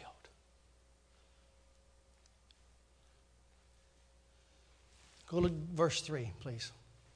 I'm going to read this and I want to pray. And then we'll get into a whole lot more, but listen what he says. He is despised and rejected of men, a man of sorrows and acquainted with griefs. And we hid, as it were, our faces from him. He was despised and we esteemed him not. Now, the, the, word, the word sorrows and the word grief should be translated two different things. The word sorrow should be translated the word pains, and the word grief should be translated the word sickness. And that's really what the Hebrew says. And if you got a, you have a good reference Bible, you'll see the word HB beside it, and the word grief will be actually that same word 25 other times in the Word of God's translated sickness. Yeah. But here they translated griefs. Should be sicknesses. Look at verse 4. Surely he hath borne our sickness and carried our pains, yet we did esteem him stricken, smitten of God, and afflicted. Listen what he says here. Surely he hath bore our sickness. Yeah. Surely he hath bore our sickness. Surely he has bore us. Understand something. The Bible says, that's why the Bible, listen, that's why when you talk about being sick, you, you are in uh, direct rebellion to yeah. the Word of God. Yeah. That's right. You're speaking to opposite of what God says. He, no, the Bible says, Surely he hath borne our sickness. Amen. He bore our sickness. Well, you know, I'm just, I'm just, you know, I'm just sick. That's not what the Bible says, though. That's why you have to line up your thinking, line up your speaking with the Word of God. You're not sick. Because uh, understand the importance of words, church, Boomerang Church. Understand the importance of words. Jesus said words are so powerful that if you speak them, that you'll have what, they, what you say. You're, you're listen, listen, you are not sick. You are not sick. You don't have sickness and disease. Amen. You don't have cancer. Amen. You don't have diabetes. You're not sick. Right. And the Lord's not going to heal you. He already has. That's right according to Scripture. Amen. Because the Bible says, surely he hath borne our, our sickness. Sorry, the Bible says he bore it. Yes, he did. The Bible says he bore it. Look at verse 5. That's why it says here in verse 5, he says, But he was wounded for our transgressions, he was bruised for our iniquities, the chastisement of our peace was upon him, and with his stripes we are going to be healed. No, no that's not what he says. With his stripes we what? Are. We are. With his stripes we are. are. No, with his stripes we are. we are. Um, quickly, just pull up 1 Peter 2.24. Then we're going to come back here. I feel like camping out. That's all right. We'll get, we'll, we'll, we'll, get somebody to volunteer. We'll go out and start. We'll start. We'll, we'll, we'll grill a pig. we'll go, go kill somebody's pig. We'll, we'll grill it. No, we'll be. I want you to see this. Look what he says here. Spirit of God speaking through Peter said, Who, who his own self bare our sins in his own body on the tree, that we being dead to sin should live unto righteousness, by whose stripes you what? Word. He says, by whose stripes you were, meaning what? That's past tense. Yes. Right. It's past tense. Because remember, Isaiah looked ahead to the cross, right. Peter looked back. Right. That's why Isaiah said, by his stripes you are. Because he looked ahead. He looked ahead hundreds of years before it even took place because he was a prophet, he was a seer. He looked ahead and saw Jesus, the Lamb of God, bearing their stripes, 39 stripes. And that's why, that's why Isaiah said, By his stripes you are healed.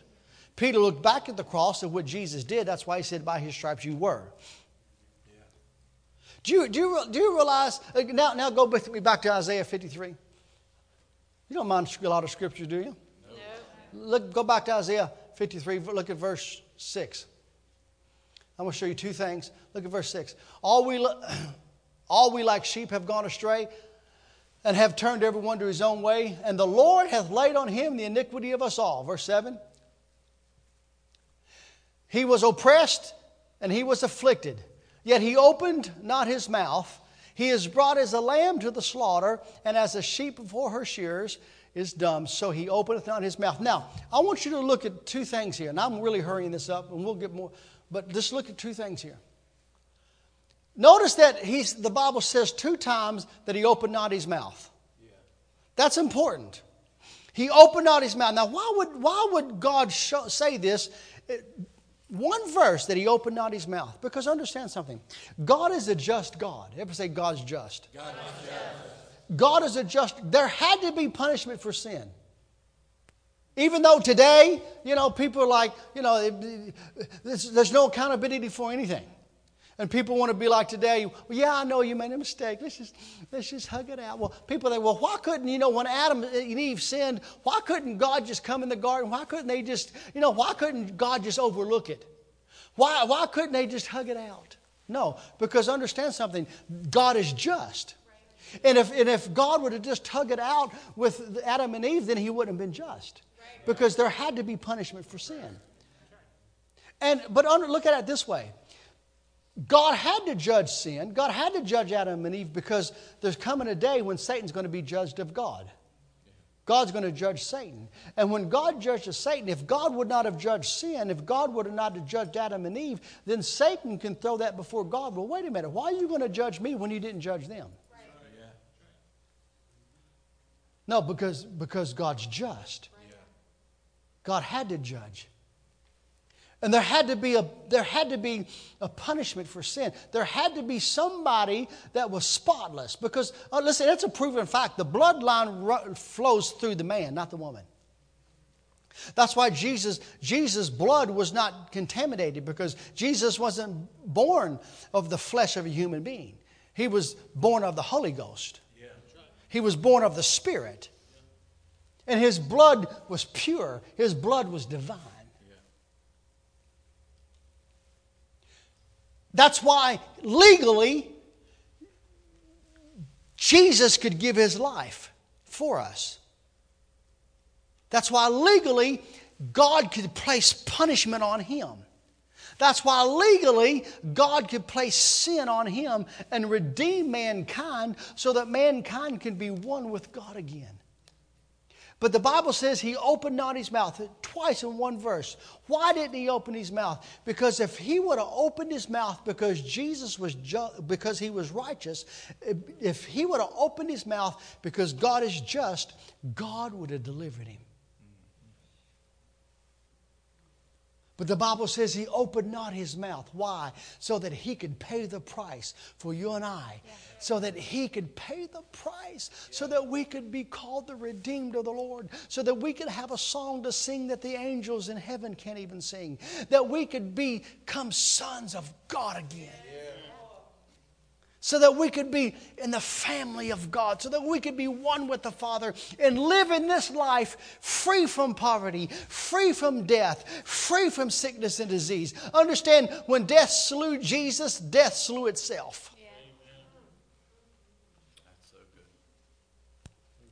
Listen, how, how, how important is the crucifixion? Let me tell you how important it is. It's so powerful. That's why we have to have revelation and understanding of it. It's so powerful because the Bible says if hell would have known what they listen, knowed. That's a good that's a good Kentucky word, knowed. If hell would have knew what they were doing, the Bible says they would have never crucified, hell would have never crucified the Lord of glory.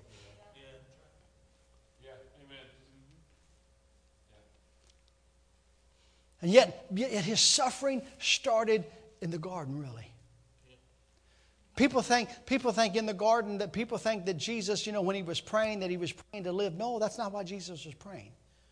Because Jesus knew why he was coming.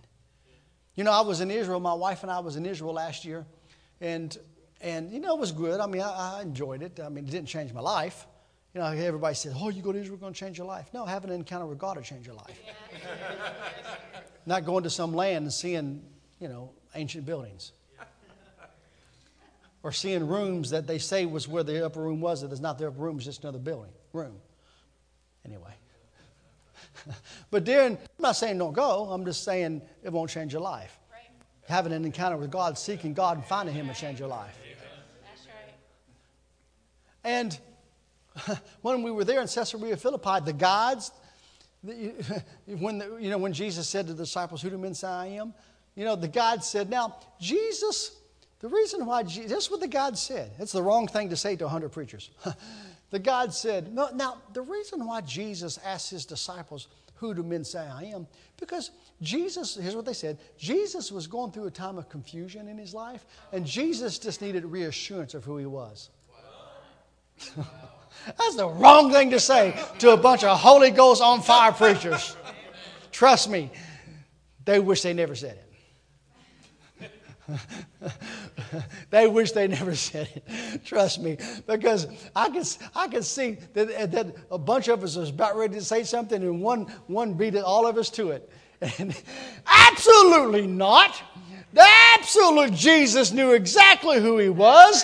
He knew who he was when he was 12 years old. He was in a temple, he was in the synagogue, and his parents even said, he even said to his parents, don't you know I'm about my father's business? At 12 years old, he knew he's about his father's business. He knew exactly why he come. He knew exactly his purpose. He knew exactly who he was. He knew exactly why he was born. You should have saw them. Both of them went and sit down, crossed their legs, and folded their arms like this. Which, if you know anything about body language, that means when you uh, when some people's in the church when their arms like this, that means they're, they're closed off. They're not interested in anything you have to say. I just saw a few people do like that.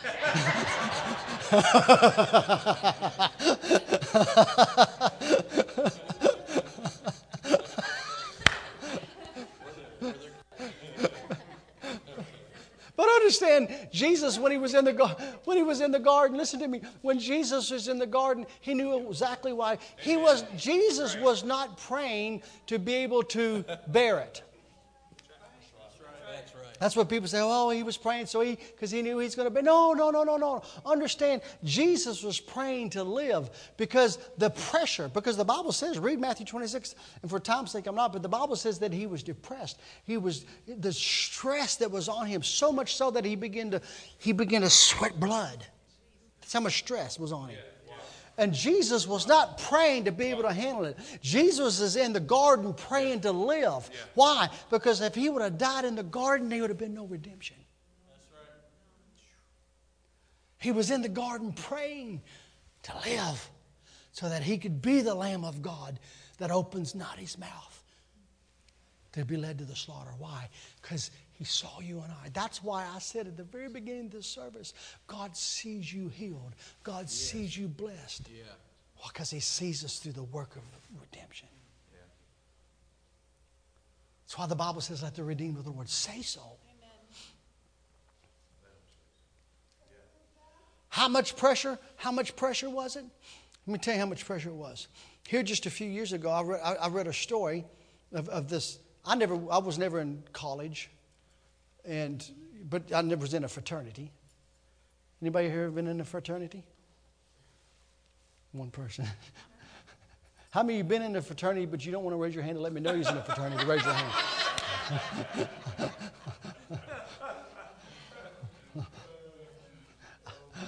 and they, they went through a hazing process. You know, they, they what do they call it? Hazing. And, you know, to initiation, whatever. And so it's a true story. They took this 18 year old boy, joining this fraternity. They took a, put a head, um, blinder over his face. They tied his hands with duct tape. And they threw him in the back of a car. And they drove him around the city. They drove him around the town.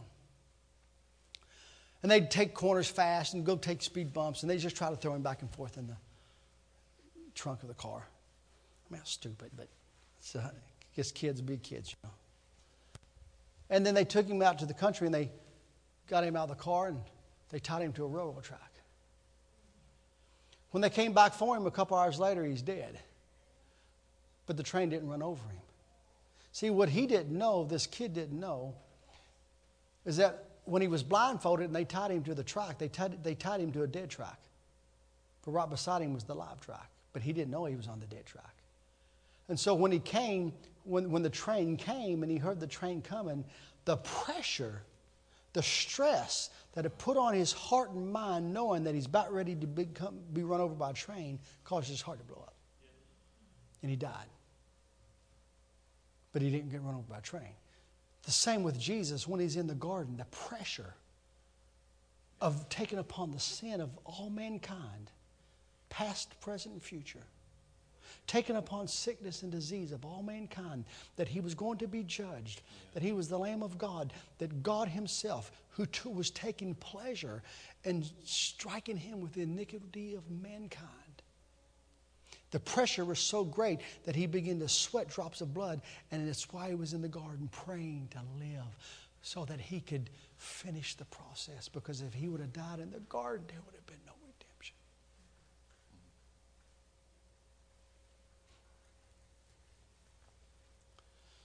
Then he prayed it through.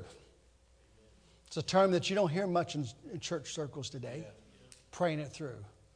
But Pentecostals had something.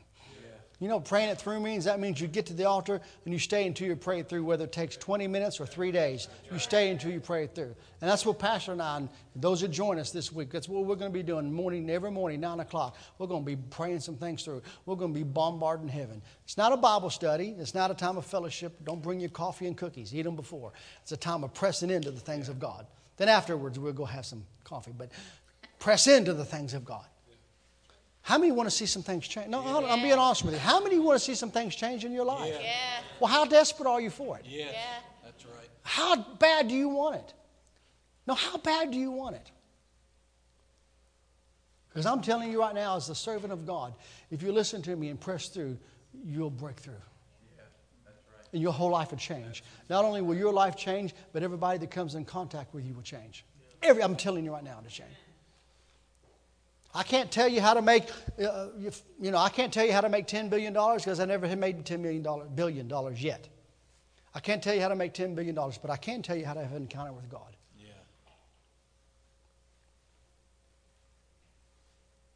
We're going to pray some things through.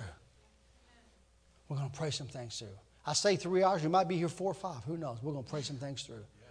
No, we're going to I can, I can even feel it. It's like I feel like there's even anointing to do it. I really do. I feel like there's even anointing here to do that. Because there's some things that have to, in the spirit, there's some things that has to happen. Because everything happens in the spirit first. There's some things that have to happen. And trust me, I'm telling you by the Holy Ghost, people from far and wide, people are going to be coming. People are going to be coming here. Oh, Rasa. You know, I'm telling you right now, I tell you right now by the Holy Ghost, there's people going to, they're going to, they're going to move cross country. There's people going to move from other states just to come here because they want to be a part of this church. I can, I can, I, I tell you, there's an anointing. There's, it's like there's, it's like there's a call from heaven to come up higher, and we're going to heed that call. No, we're going to heed the call of God, and we're not going to just dismiss it. We're, going to, we're not going to dismiss it because heaven's calling. I feel heaven's calling, and we're going to yield to it. And Jesus prayed it through. After he prayed through, he got the victory. And then the Bible says, guess what happened? The Bible says that they sent 600 Roman soldiers to him. Did you ever ask the question why they sent 600? they, listen, 600, they, these were not mall cops. You know? What I'm saying? these were mighty warriors. These, these, these were individuals who took pleasure in, in, in death and knew how to kill. These were warriors. They, they, why did they just send? Why didn't they just send ten? Why didn't they just send twenty? Why? There's a reason why they sent six hundred. Obviously, they knew who was in their midst. Obviously, hell knew who was in their midst. And you want to know what happens when Jesus, because the Bible says he opened not his mouth, but you want to know what happens when he opens his mouth? That's why he stood in the grave. Lazarus, come forth. You know why he said, Lazarus, come forth? Because if he would have said, come forth, then all the dead would have come forth. He got specific. Lazarus, come forth. We know what happens when he opens his mouth. 600 soldiers came for him. We seek Jesus. I am.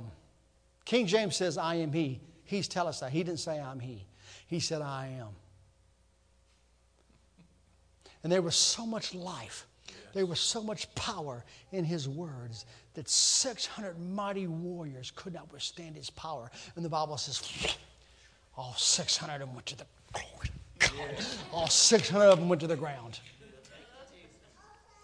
All 600 of them went to the ground just by opening his mouth. Why? Because the same God who said to Moses out of a burning bush, I am that I am, is the same God who's speaking in the garden, I am. Glory to God. Do you understand who he? Do you really understand this morning who you've come here to worship?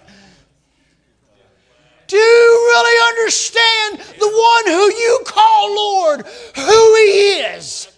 Do you really understand that you have become one with him? Because what did Jesus say to Mary when he was raised from the dead? He said, Go tell my brethren that I'm going to my God and to your God. I'm going to my Father and to your Father. Jesus was calling his God our God. He was saying, We're one. Do you understand who he is? Oh, take off one more than one should be running. Oh, rabakarabasitala. That's why the, you understand when he calls us the family of God, what that means when we're called sons of God. Glory. And the Bible says that there's so much life and power in his words that 600 mighty Roman soldiers couldn't withstand his power and his words. I'm about ready. To, I feel it. I'm about ready. To, if there was rafters, I'd swing from them right now. I feel it. Glory to God, I feel it. Oh, Rabba Brosa But then what they said? Then they said, then freely. Listen, Jesus was in the wrong place at the wrong time. He freely handed over his life. That's why he said to Pilate, wait a minute, you don't have power that comes from God. And he hasn't given you no power. He freely handed over his life. And the Bible says that they led him to the scourge. The Lamb of God. They led him to the. Don't allow Hollywood to paint the picture of the scourging to you because they're liars. Hollywood, they're a bunch of pedophiles, and they're liars. Don't even, I don't even watch that nonsense. The only thing worth watching on TV is the Golf Channel. Ain't nothing else worth watching. and I make sure in every hotel I go to is the Golf Channel. There ain't nothing else worth watching. No, I'm serious. Ain't nothing else worth watching. Now, my, my wife would, you know, well, hey, it's Christmas season, Hallmark Channel. But I mean, every, every show's the same. Every show's the same. The woman don't like the guy that she meets, but he's in love with somebody else, and she's in love with somebody else, and they get caught in some snowstorm in some cabin, you know, and they have to do stuff together. Then they do stuff together and find out they love one another, and then they break the heart of the other, then they fall in love and kiss, and they get married under the mistletoe. That's the same thing every stinking show.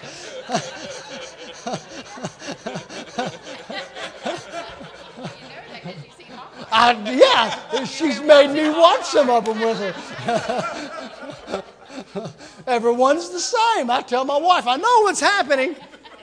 She don't like him. I know before the movie comes on.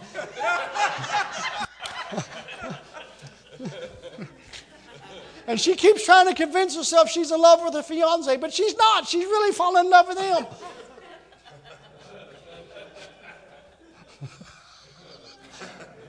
Yeah, look at all you, all you men that's laughing. You know I'm telling the truth because you've been watching it with your wife.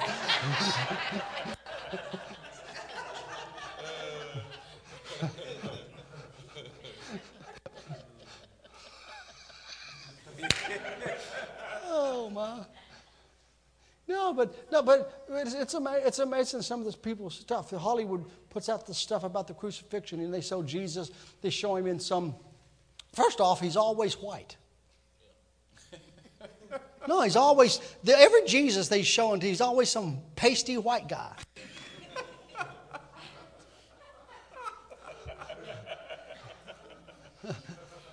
he's still, he, listen, he was born in where?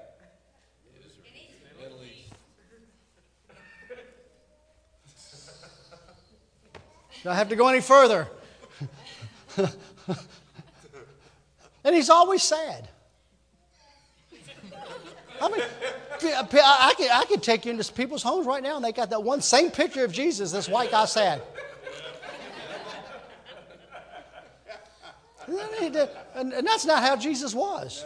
that's religion. The Bible says that he was anointed with the oil of gladness above his fellow man.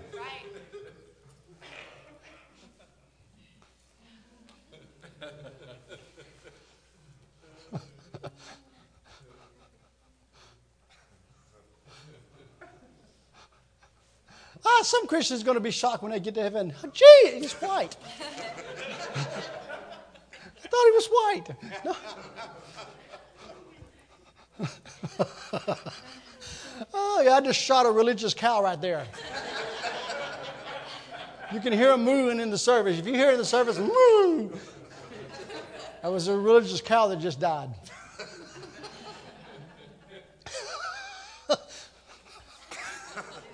That's why evangelists come in, you know, because I, I listen, you know what evangelist's job is? We, we, we keep you forever. We keep we make sure you're good and hungry when you go eat. We blow in, blow up, and blow out.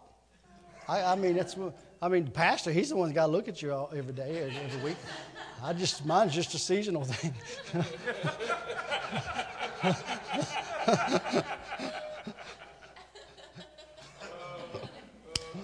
Hallelujah.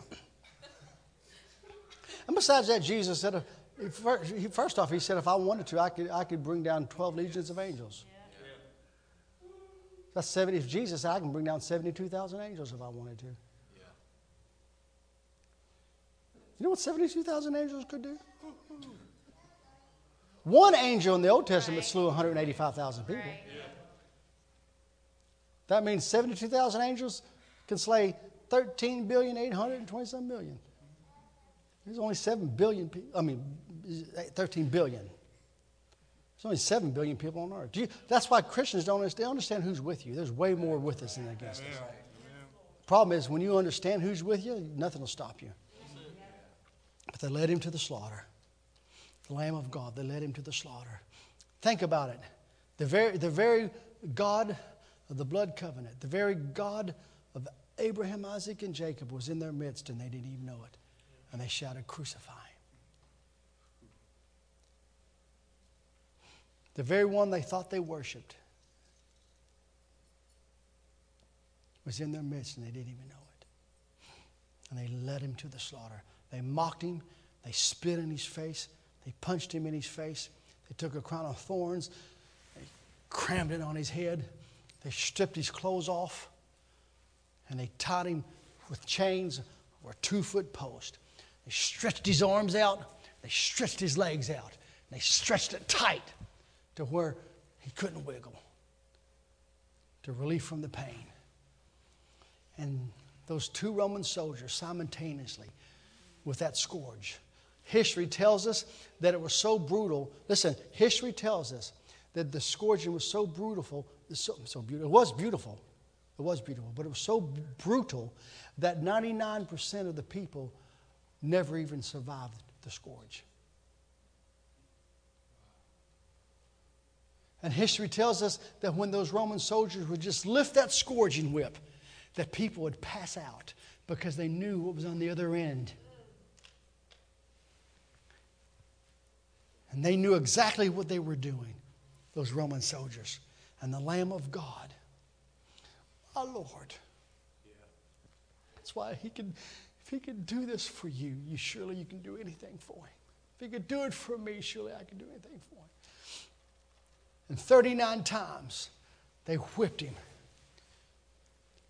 He was so mutilated that Josephus, the historian, tells us that his whole spine was exposed. The Bible says in Psalms 22 that Jesus said, My bones stare at me.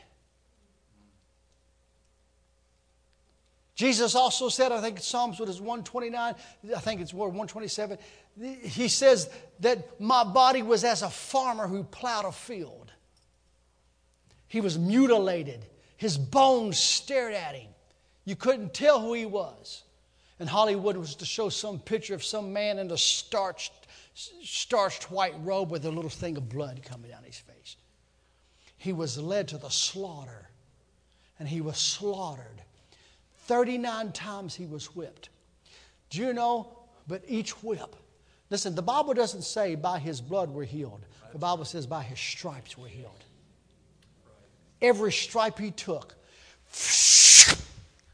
he was taking your cancer. He was taking your disease. That's why the Bible says by his stripes we are healed. That's why Peter said, by his stripes you were healed. You are the healed of the Lord. Understand this today. That's why I'm taking a lot of time. You are the healed of the Lord. Yes. You are the redeemed of the Lord. Sickness and disease has no place in your life. Poverty has no place in your life. And the moment it becomes revelation to you is the moment it's going to become alive to you. It's the moment you got faith, and then the moment it's going to be yours and you're going to walk in that redemption. Yeah. Then they made him carry his own cross. And he hung there, the Lamb of God, for six hours. And he said seven things, and the last thing he said, It is finished. But it wasn't finished. I mean, it was sorry, it was finished. Then he went to hell. And the temple was torn from top to bottom. And God moved out of that temple. Why? So that he could come and take up residency in here. We've become the temple of God now. We've become the church. That's why we're the glorious blood bought church. And he went to hell for three days.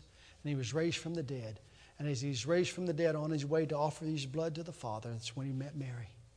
That's why he said to her, What did he say? Go tell my brethren that I'm going to my Father and to your Father, to my God and to your God. Then he went and offered his blood to the Father and sat down at the right hand of God. And what happened later? The Holy Ghost came. Redemption was bought for mankind. Now we're one with the Father now. We're called the blood bought glorious church. And nothing can stop us. And when you understand that, that you're the church, of the living God, nothing will stop you. And I'm going to say one last thing and we're going to close. Remember this Jesus did not leave heaven, be scourged, be nailed to a cross, go to hell, be raised from the dead for you and I to live in hell on our way to heaven, for you and I to live sick on our way to heaven. Right. For you and I to live poor That's on our right. way to heaven. He came to give us His life that we can walk in His life in this life, so that we can yes. rule and reign yes. in this life, yes. so that we can walk in this life the redeemed of the Lord. See, we don't think like the world thinks, we don't live like the world lives. We don't live in fear. Why? Because we're the redeemed of the Lord. We don't live in fear. Amen. We're the redeemed of the Lord. Amen. We don't live in fear. We don't have worries. Amen. Why? Because we're the redeemed of the Lord. Amen. Every head bowed, every eye closed. I, first, I want to thank you for taking and being so patient because I've gone very long this morning. But it's necessary. It was necessary because of what the Lord wants to do to, tonight and, and this week. Let me just tell you, every, every service will be totally different. Every service will be different. But there's a reason for God, there's a reason for this. And in the name of Jesus, all sickness and disease is cursed. Yeah. In the name of Jesus, poverty and lack is cursed. This is, this, is, this is the start. This week is the start of the greatest years of your life. in the name of Jesus.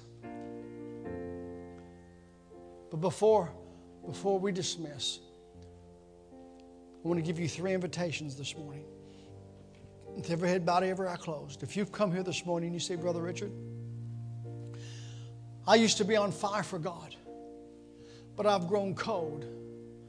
For whatever reason, maybe there's some hidden stu- things in your life that you want to get free of. Maybe there's, maybe you went through a divorce or got in a fight with a friend and said some things you shouldn't have said, or, or something's happened in your life to cause you to lose that desire, to lose that fire. But you say, Brother Richard, I want to rededicate my life this morning. I want to pray with you. Perhaps you're here and you say, Brother Richard, I don't, I don't know Jesus as my Lord and Savior. I'm, 90, I'm 99% sure that if I was to die to go to heaven, church, if you're 99% sure, then you're 100% lost. If you don't know Jesus as your Lord and Savior, we're going to give you the opportunity this morning. And the last invitation for you is this. If you're here and you say, Brother Richard, I attend church, but the devil's been lying to me, telling me I'm not born again, I'm not saved, for whatever reason. Maybe there was a door open, open in your life and for the enemy to come in and condemn you. But for whatever reason, the enemy's been lying to you, telling you you're not saved, but you want to make sure. I'm going to pray for you this morning. With every head bowed, every eye closed, if that's you on any one of those three invitations to rededicate your life, to give Jesus your life, or to make sure, if that's you, I want you to raise your hand right now. Say, Brother Richard, pray for me. It's all over this auditorium. Raise your hand up high so I can see. Yes, ma'am, I see your hand. Yes, ma'am, I see your hand. Anybody else? Yes, son, I see your hand. Anybody else? Just raise your hand. Yes, sir. Thank you over here on the side. Anybody else? Just raise your hand. All over this auditorium, just raise your hand. This is where the, listen, we're family here. Anybody else? Raise your hand. All right, I want everybody to look at me. Is there anybody here you wanted to? You wanted to. You know you should have. You wanted to real bad, but you did not raise your hand. You know you should have, but you wanted to. Raise your hand now. Anybody else? Anybody here? Yes, ma'am. Thank you. Anybody else? Just raise your hand. Yes, sir, sir, in the back. Thank you. Anybody else? Raise your hand. You know you should have. You wanted to, but you didn't. Raise your hand up now. All right. I want to do just like I said. Those of you that raise your hand, I want you to stand up. Just those of you raise your hand, stand up. Stand. Those of you raise your hand, stand up. Hallelujah. Now, those of you, those of you raise your hand, they're standing. Come, you come up here, sir. Come, come. You raise your hand. Come up here. Say, I'm gonna go get you. Come, come. If you raise your hand, stand. Come on, come on. sir. Come on. Come up here. Thank you, Jesus. Come, come, man. Hallelujah. Thank you. Come on, sir. No, no, no. Come, buddy. Come on. It's okay. Come on. Come here. Ah. This is important. This is this is the this is the best thing you've ever done in your life, right here. This is important. I know people say, "Well, well, I know them. What are they up here for?" That's none of your business. Maybe you should be up here. You know, I mean, this is. You know, one time in one of our revivals, I answered my own altar call because I felt the draw. I did. I felt the draw. And it's, it's the Spirit of God that draws. It's not my message that drew, it's the Spirit of God that draws. And the Spirit of God drew you up here. But I want you to know something. This, this, is, this, is, this is the start of the greatest years of your life. What's your name, son? Never the same from this day on. What's your name? Never the same. What's your name? You'll never be the same. What's your name? Never the same. What's your name, sir? Daniel. You'll never be the same. What's your name, son? Huh? You'll never be the same. I want you to stretch your hands to, to these six that are up here. Those of you that are up, I just want you to close your eyes and just raise your right hand. Or raise a hand. Just raise your hand. Congregation, you pray with us. Those of you that are up here, I want you to pray loud enough when you hear yourself pray. Pray this with me. Say, Dear Father, I come to you right now. You said if I would come to you, you would not turn me away. And I come to you now. I come to give you my life. I believe you sent your son Jesus, that he gave his life for me. You said if I would believe that, I would be saved. I believe that Jesus gave his life for me. And I ask you to forgive me of all sin. Jesus, come into my heart. Come into my life. I give you my life today. Thank you for forgiving me of all sin. And I make this decision that I'll walk with you, that I'll serve you all the days of my life. Thank you for being my Lord. And I declare before heaven and earth and before hell that Jesus is Lord, Jesus is my Lord, that He's my Savior, and my life belongs to Him. And all my days I'll serve Him. In Jesus' name. Amen. Amen. Hallelujah. Praise the Lord. Isn't that wonderful? So you'll never, never have any question ever again. You'll never have another question ever again. You know that you know that you know. And the greatest thing in life is to know that you know that you know that when you close your eyes, because guess what? You're not even promised tomorrow. Because the fact of the matter is, one day we're all going to close our eyes. And the only thing that matters is where we're going. Because there's only two places to go heaven or hell. And you've secured today that you secured that when you close your eyes for the very last time, that you'll step over into glory. Because the Bible says we leave this world and we step right into glory. You'll step right into glory. Just lift your hands. Just Shauna's in the Shauna, just close your eyes. I just, Father, I thank you right now. Jesus. Whew, yeah, it's the power of God going right in you. Whew, yeah. Oh, yeah. I, I'm just touching with my finger. That's the power of God. So that says the anointing of God. Never the same. Oh yeah, that's the power of God. And never the same, Shauna. Oh yeah, never the same. Oh yeah, just take it, take it. That's the power of God. See, this this building's a lot bigger than the other one. We can walk all over it. Gee, here it is. Oh yeah, never the same, Shauna. No more shame in Jesus' name. Shoo. Jesus' name. Never the same from your head to the soles of your feet, ma'am. Never the same. Isn't the Lord good? Hallelujah. Praise the Lord. Praise the Lord. Hallelujah. You guys can go back to your seat. I'm going to pray for you more. Hallelujah. Never the same. You, Shauna. Jesus. Never the same. Never the same.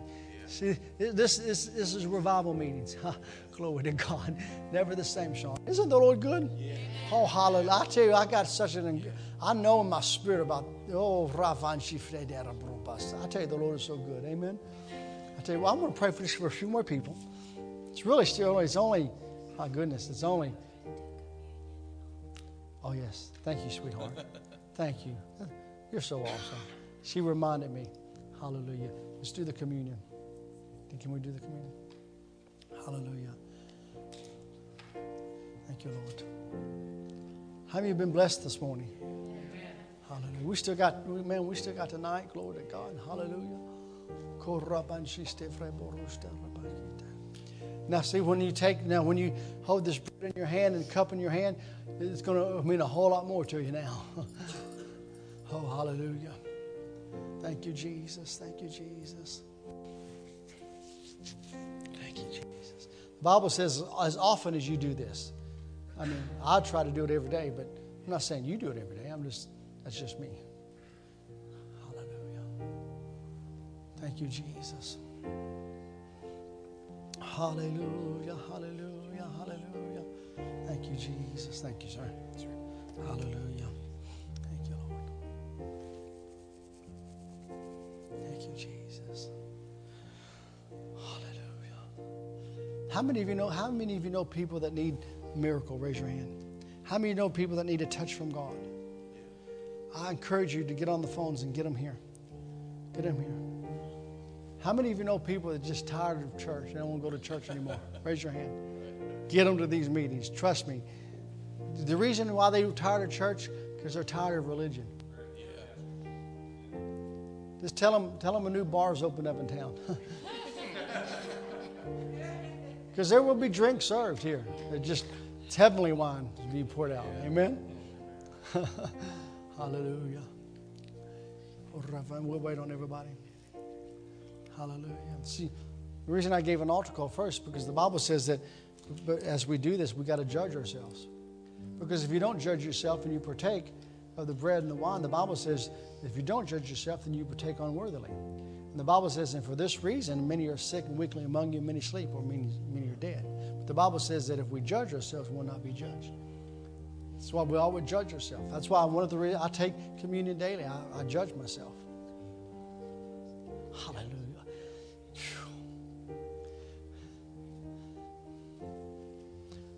Still waiting for people. I'm gonna, and I'm gonna pray for a few people. We're gonna listen. We're gonna pray for everybody this week, but just a couple of people by the Holy Ghost I have to pray for. Hallelujah. You know that's why. Hallelujah. Okay, are we ready? Is there, does anybody have not received? All right. Just take your bread, hold it, close your eyes. Father, Lord, you said, do this in remembrance of me. And Lord, we do this in remembrance of you. Lord, this represents your body that bore 39 stripes. This represents your body that bore sickness, that bore all disease, that bore poverty and bore death. Lord, we represent this bread as your body that was mutilated, that was slain for us. And Lord, we don't take it unworthily, but we say thank you. Thank you for giving your life. Thank you for giving your life that we might have your life. Thank you that by your stripes we are healed. And Father, right now in the name of Jesus, we receive our healing. In Jesus' name, go ahead and protect. And take your healing now in Jesus' name.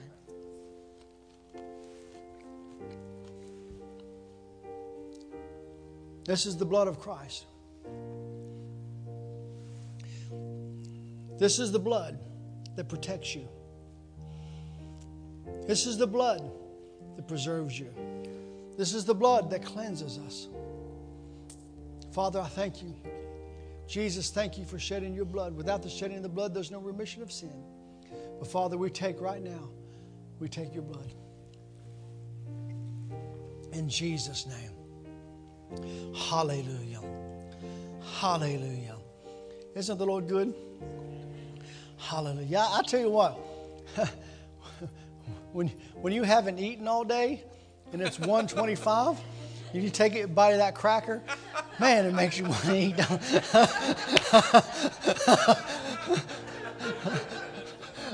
I, ate that cracker, I'm like, oh.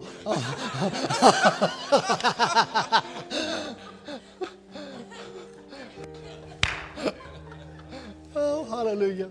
I tell you what, we're going to do real quick. Uh, I'm going to give you an opportunity. This seed, this, this offering goes to our ministry. Hallelujah. The little blue envelope. Just listen. You just do what the Lord tells you to do. Praise. Just make your checks out to the church. Hallelujah. Everybody do something. Hallelujah. And then I want to pray for a few folks, and we'll be back here tonight, 6:30. Got plenty of time to go eat and go take a nap and get on the phones and Hallelujah. Hallelujah. So glad to have Brother Philip and his wife here. They, they drove all the way from Roanoke, Virginia to be in these meetings. Hallelujah. That's called hunger. Amen. Uh, they, three and a half hours. Is it three and a half hours? Thank you, Jesus. Hallelujah. See, hunger is an action. Yeah. Thank you, Jesus. Hallelujah. Don't leave, Pastor. I'll change. I'll change. I promise I'll change.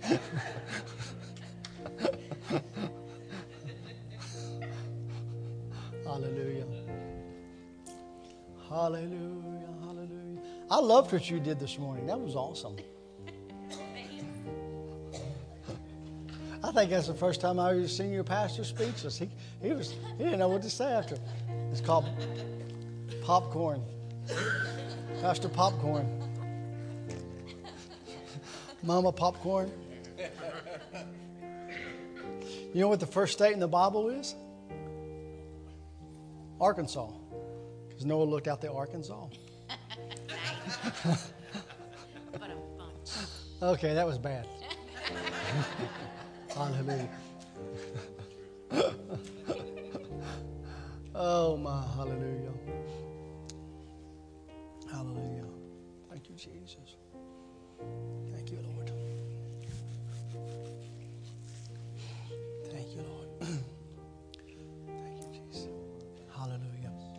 You, Jesus. Hallelujah. You ready to sow? Yes. Hallelujah. Go ahead, bring, bring, bring your offering before the Lord. Thank you, Lord. Lord, we thank you for your goodness and mercy. Hallelujah. And then just give me just give me just a few more minutes, five more minutes. That's all I need. Because the Lord's spoken to me to pray for a few people. You don't want to be the one that would just be, be prayed for and then leave. Hallelujah.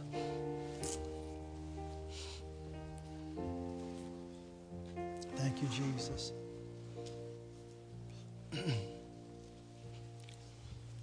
Hallelujah. Thank you, Lord.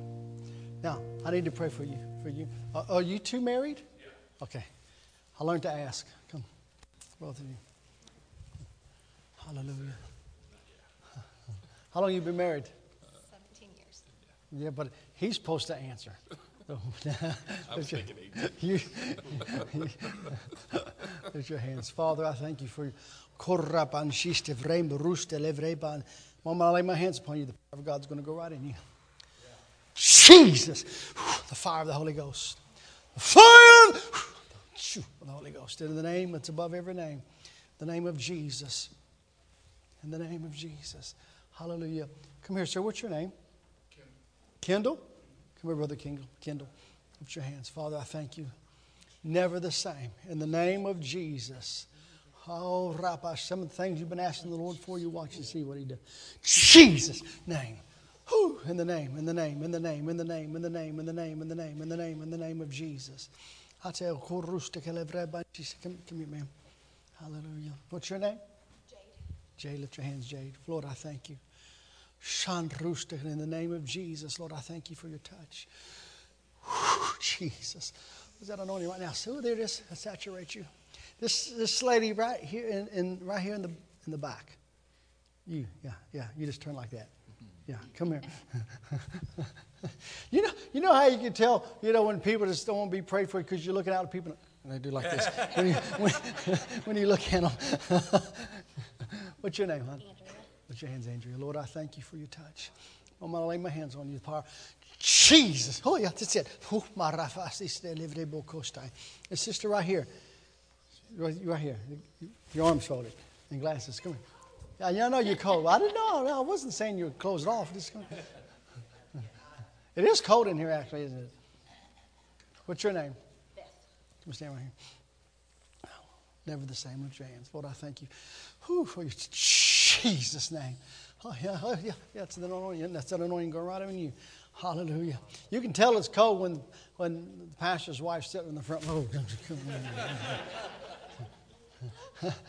I thought I was hearing music, but it wasn't. It was her teeth chattering. Come here, sister. The sister right here. Yeah, yeah.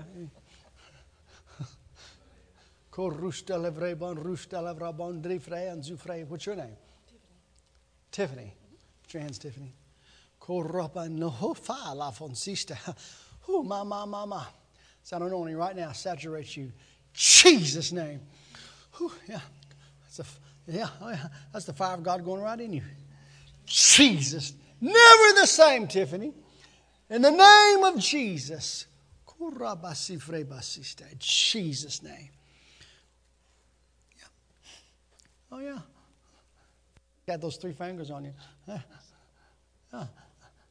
It's that anointing. The, see, the anointing saturates. The anointing destroys every yoke. In the name of Jesus. Come up here. Never the same. Just, just, yeah, just take it. Jesus. Yeah, there it is. Yeah. Never the same, Tiffany. Jesus' name. This, this, this sister right here in the, the white hoodie. You get red. Come let me pray for you. Lifeguard. Sister lifeguard. Hallelujah. What's your name? Rochelle? Michelle. Michelle, lift your hands, Michelle. Lord, I thank you for your touch. Jesus' name. From your head to the soles of your feet. Jesus' name. Oh, yeah. That's that anointing right there. Yoke is broken off you in the name of Jesus. From your head to the soles of your feet. Jesus. Here it is right now. Go right in you. Never the same. Broke off you in the name of Jesus. In the name of She. Oh, yeah. Huh, yeah. In the name that's above every name. In the name that's above every name. In the name that's above every name. The name of Jesus. The fire of the Holy Ghost. Hallelujah. This sister in the very back, I need to pray for you. And, and this brother right here on the end. Come here, sir. Come right here. Can I pray for you? No, no, that's you. That's you. No, behind you. I'll pray for you too, but brother right here. Can I pray for you? Can you come up here and pray? Oh, All right, come here, sir. Hallelujah. What's your name? Lift your hands, Chad. Oh, Jesus. Thank you. Jesus. Never the same. Hallelujah. I'll tell you, this, this sister right here, I'm just, yeah, I'm just praying for those I'm feeling drawn to. Come here. I don't just pull people out just to pull people out. That's why I say you just got to you follow, yield to the Holy Ghost. Don't resist Him. What's your name? Shannon. Shannon, lift your hand, Shannon. You go to church here, Shannon? No, but I visited. Oh, you visited here. Yes. Never the same. Close your eyes. Lord Jesus, thank you for Shannon. Jesus. Jesus' name. Thank you, Lord, for you. There it is right now. That's the power of God going on in you. There it is. Oh, yeah. Oh, yeah. Thank you, Lord. Thank you, Jesus.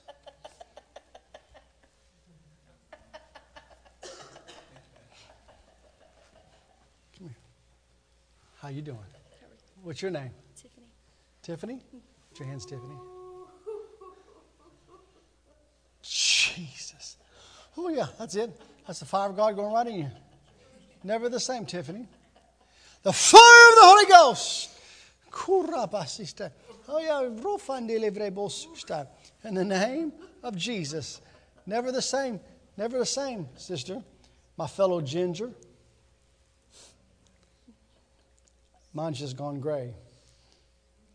But I'm a ginger too.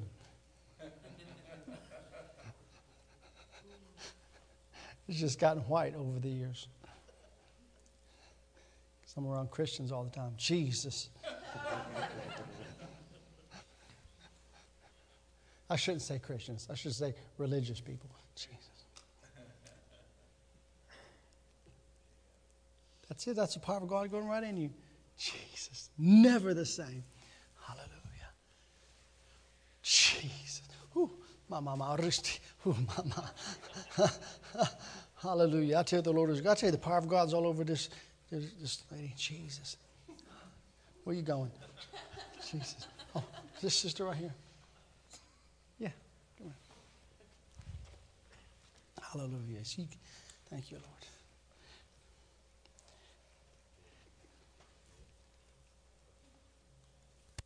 Hallelujah. What's your name, what? Lift your hands. Lord Jesus. Jesus. Jesus. Never the same. Never the same. Never the same. Never the same. Never the same.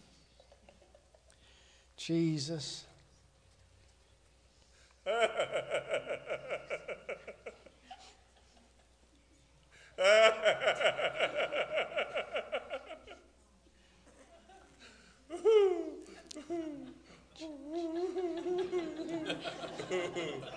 Never the same.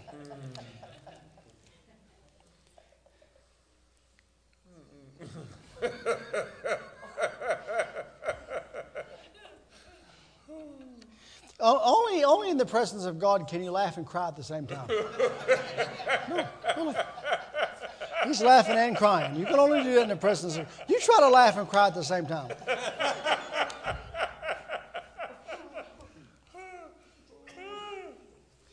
That's the power of God on you, sweetheart. Come here. Yeah.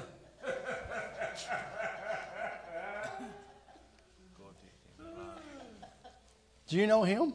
Yes. he always laughs. He's always laughs. what about you? I laugh too. I uh, love to laugh. How about get drunk? Amen. Jesus. Amen. Thank you, Jesus.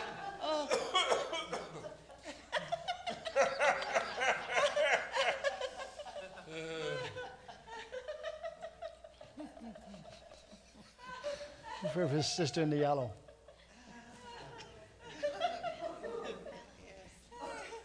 Oh, she comes. See, that's what I. She before she even got up here, she's like, "She's never the same."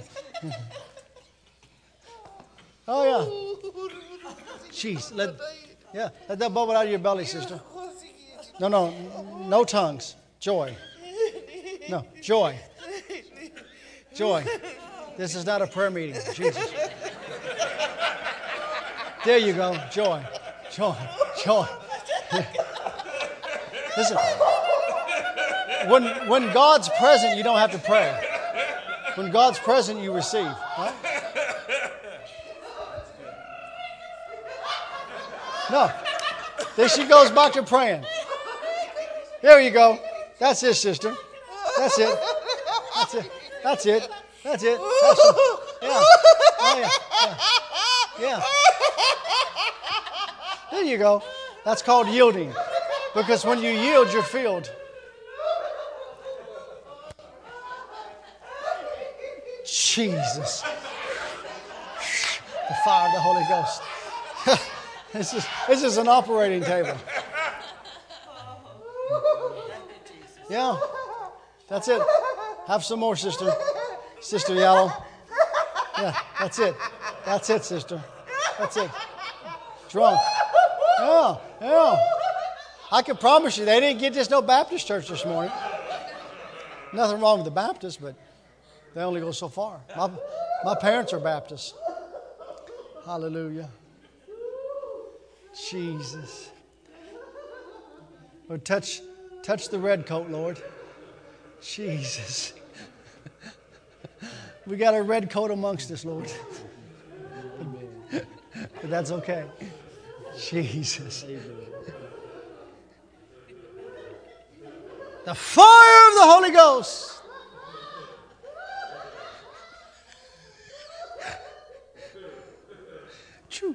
Yeah, in the name of Jesus. See, you know, people don't know, but in the, in the it's in the meetings like this, that sickness and the disease just leaves people. Amen. Amen. Sickness and disease leaves people. Cancer leaves people. Devils leave people. Amen.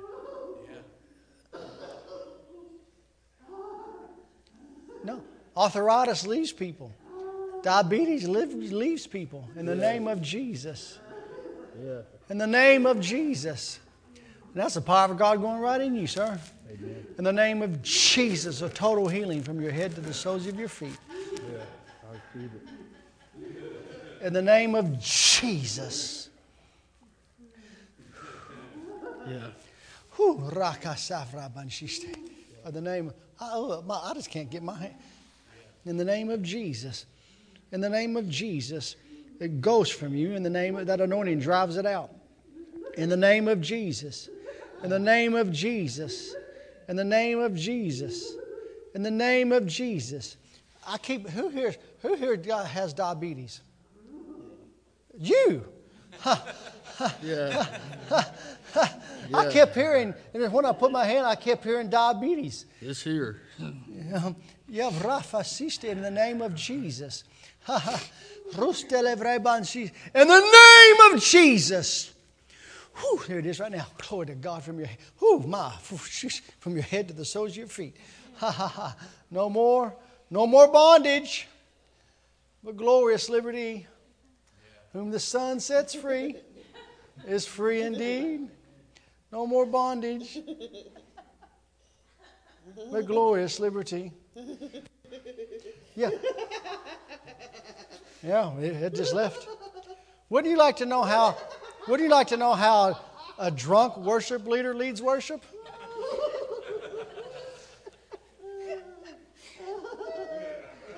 Jesus. You know, for some for some reason I can tell that this couple's good drinkers. I can just tell. I can just tell they're good drinkers. Oh yeah, come here. Do you know what's amazing? You know what? You know what's? You know what I could tell about Boomerang Church? Because here, oh, oh yeah, Jesus, oh Father, Father. You know how you can listen. This should be a good sign to you because it's twenty to two and nobody's left. I just heard somebody say, "But I want to."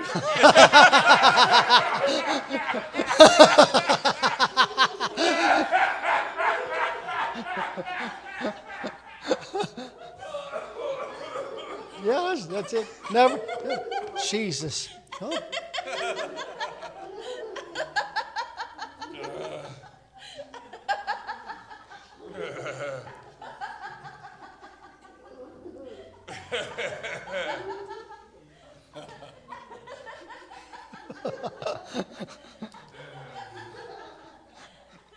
Come here, son. Yeah, come here.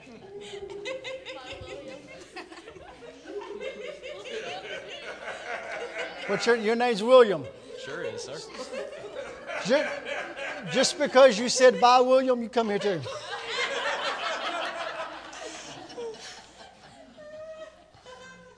Never the same, Shannon. Never the same. Never the same. Never the same. Shannon. Never the same. Yeah, that's it. That's what drunk people do. They have their different spots. What's your name, sweetheart? Josephine. Huh? Josephine. Josephine and William. Lift your hands. Lord, thank you. Jesus. Oh, yeah. Oh, that's the power of God, William. Jesus. Oh, yeah. Oh, yeah. Never the same, Josephine. Never the same, Josephine. Never the same. Filled. Yeah. How old are you? Put your hands. Close your eyes. Just take it. Jesus. That's it, Josephine. Never the same, Josephine. Jesus. Oh, yeah. Jesus.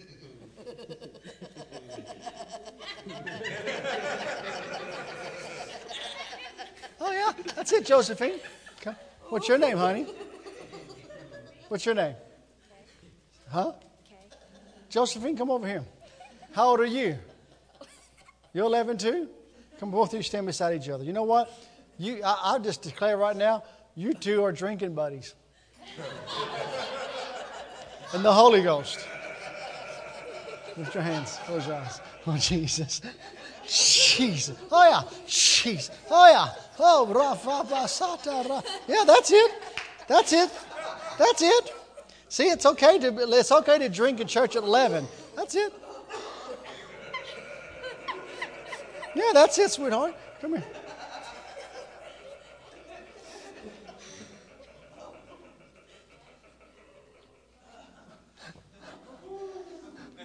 What's your name? Huh? Jadius. Jadius. How old are you? 16. 16? Come over. Put your hands. Jeez. Oh, yeah. That's it, Jadius. Yeah. That's it, Josephine. Yeah. That's it, William. That's it, William. That's it, William.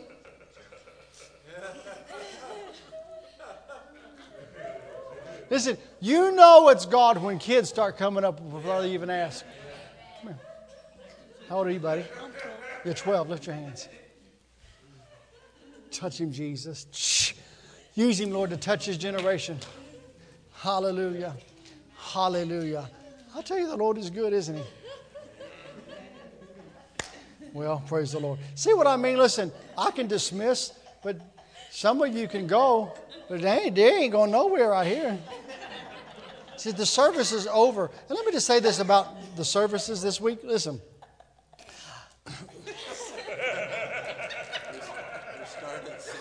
They start at 6:30. But if listen, don't feel if you have to leave at 9, I would rather you come for a couple hours and then leave and then instead of going and not coming at all.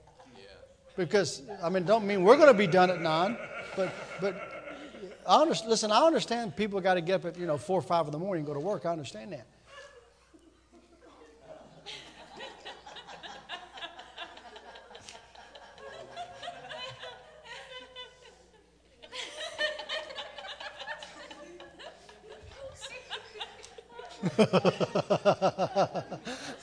Never the same. Never the same. Never the same. Oh, yeah. Oh, yeah. Yeah, yeah. yeah. And listen, don't worry if you come at night and you start getting drunk like my brother. I, I got an Uber app. Hey!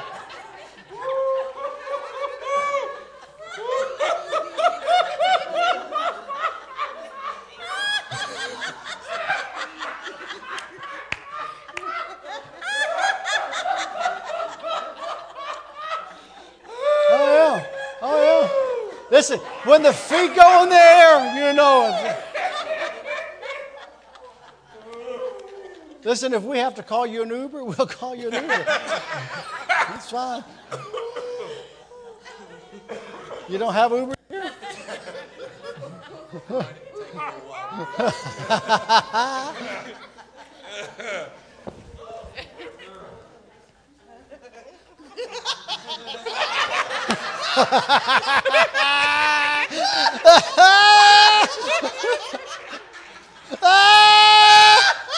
Oh! Oh! I didn't even touch her. Yeah, yeah. You'll never be the same. You'll never be the same. Are y'all married?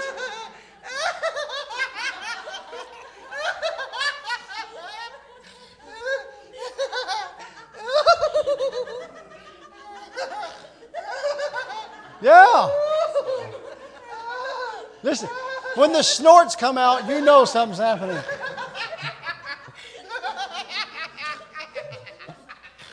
See, you, you you can sit all the way at the back. It don't mean anything.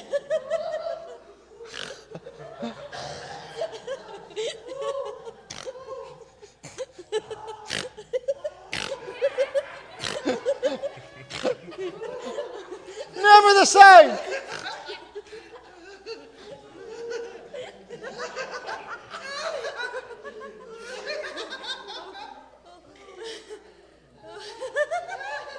The three of you up in the heavens, come here.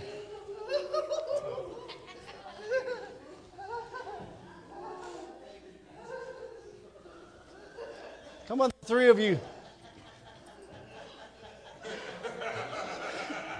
Yeah, you know something's happened when the snorts come out.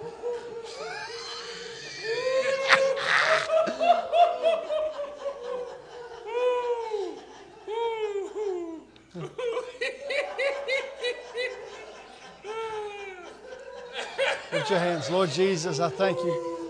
Yeah. oh, yeah. What's your name? Callie, Callie? How old are you? almost 12. What's happening? Do you always act this way? You don't? Did you have, oh yeah, Jesus. Oh, rapasista. Oh yeah, she, oh, mama, the power of the Holy Ghost. Oh, rabakista. Oh yeah. Oh. Fire! How did you get back in your seat?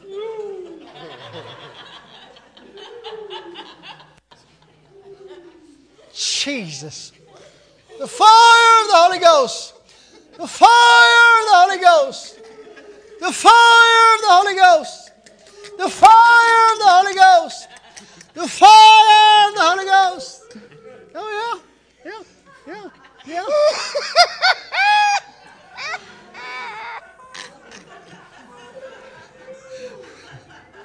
Oh, Jesus. Never the same. Never. You know, ah! oh, yeah. I'll the fire of the Holy Ghost. Jesus.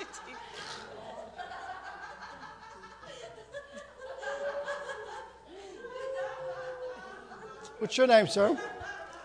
Yeah. Joel, can I pray for you?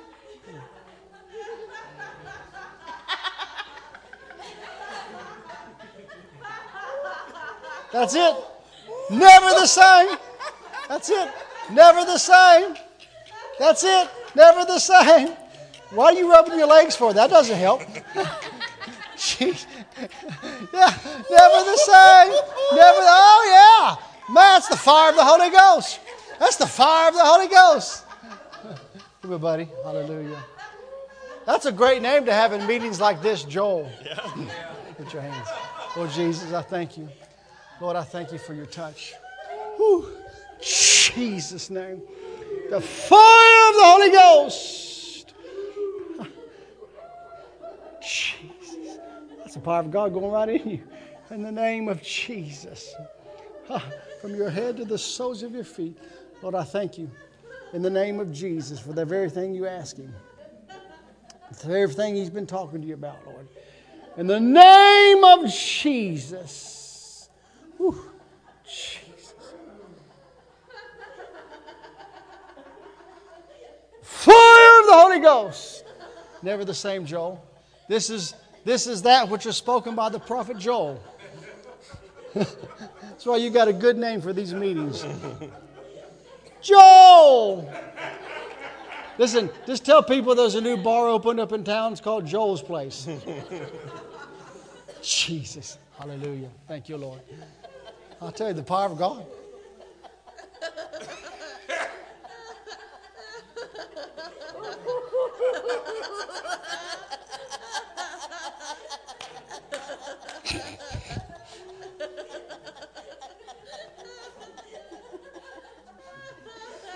Sister in the back, what's happening? What else is happening? Covering your mouth don't help. That's why. It's, it's why. It's, uh, people didn't understand about the meetings. I mean, people says.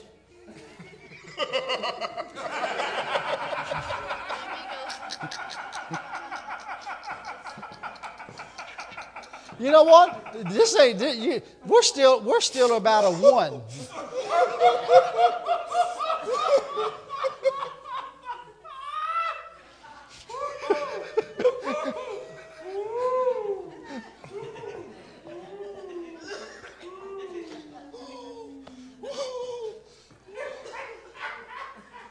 Me just. Hallelujah. Lord Jesus, Lord, I thank you for your touch. Oh, yeah. I, I just heard this, though. I just heard this. The Lord tells me to tell you He's heard your cry. Jesus. the fire of the Holy Ghost. That's what I heard the Lord say. Ha ha. He's heard her cry. And He's at work on your behalf. That's what the Lord told me to tell you. He's heard your cry and He's at work on your behalf.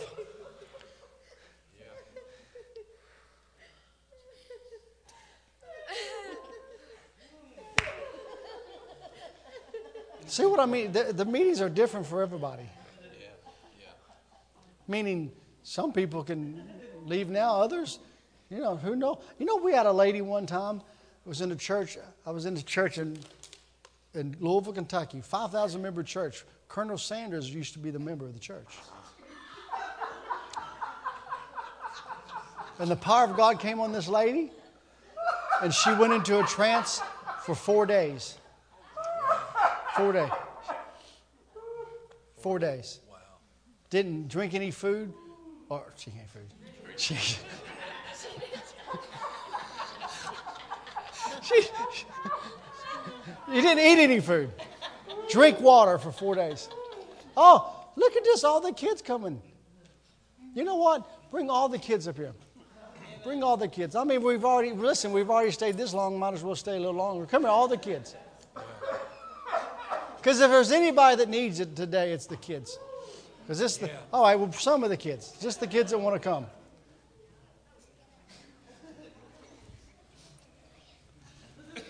The fire of the Holy Ghost. Woo. Yeah. Oh, yeah. Oh, yeah. Oh, yeah. What happened?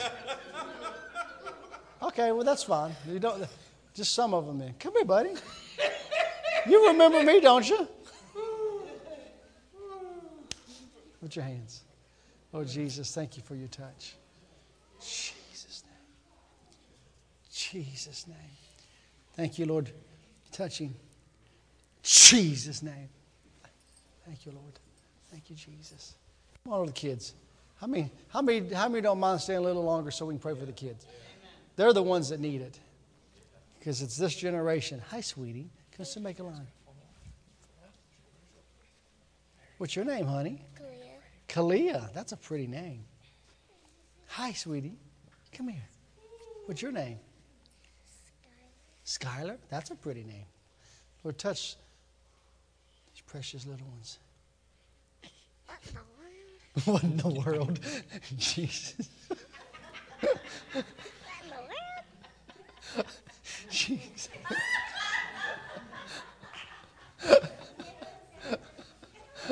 Out of the mouths of babes. I put my hand on her and she goes, What in the world?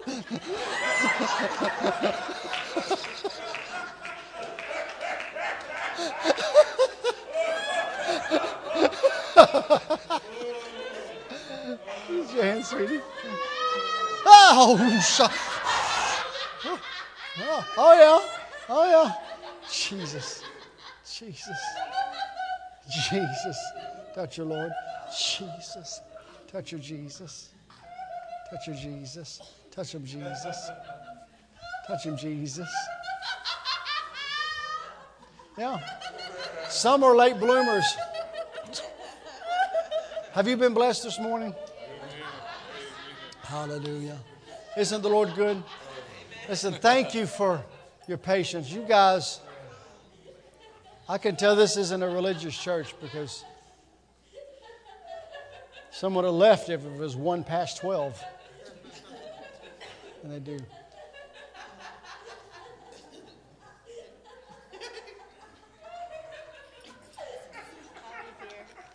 Sister, Sister Blue Boomerang. That's Holly. Holly.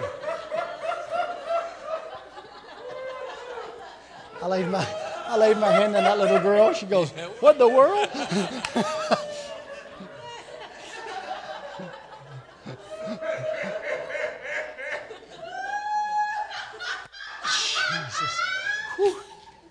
Never the same, Holly. Filled. Oh yeah. Filled. Lord, she's been with all the kids. Lord, she needs a double dose. Lord, she- Lord, she's been with all the little blessings. Jeez. Jesus. Oh, yeah. Lord, give her a special dose. Drunk Holly. Drunk Holly. Yeah, yeah, that's it. Drunk Holly.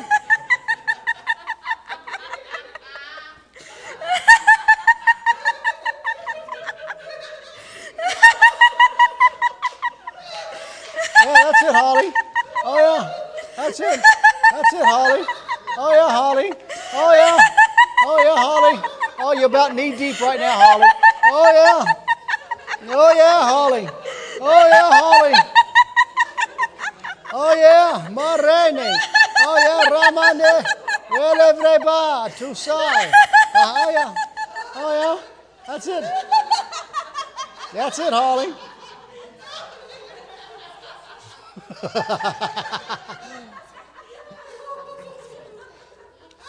That's it. My fellow ginger. There's a lot of gingers in the church. Me, you. It's a blessed church. Except mine's, that's a bottle. Hallelujah. Have you been blessed this morning? Just think, we still got tonight. Glory to God. Amen. Hallelujah. Well, those of you, if you're looking for official dismissal,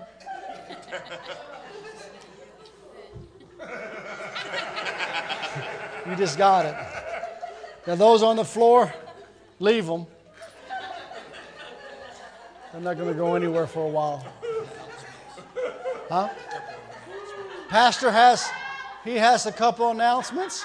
Boy, I want to watch this. We love you. We'll see you tonight, 6.30, Pastor.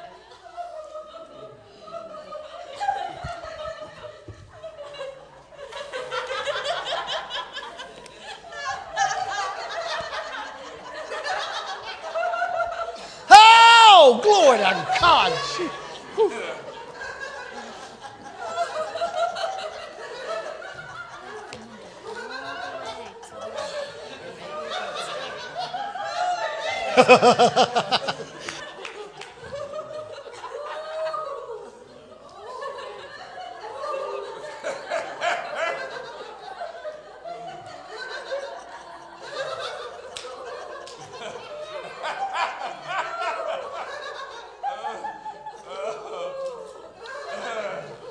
Nobody ever thinks, what would I do if I was standing there looking at everybody right now? Nobody ever thinks that till you're the guy.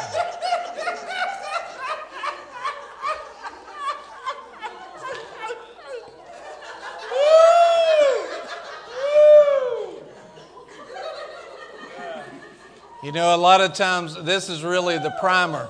Today, this morning, tonight, it's going to be outstanding.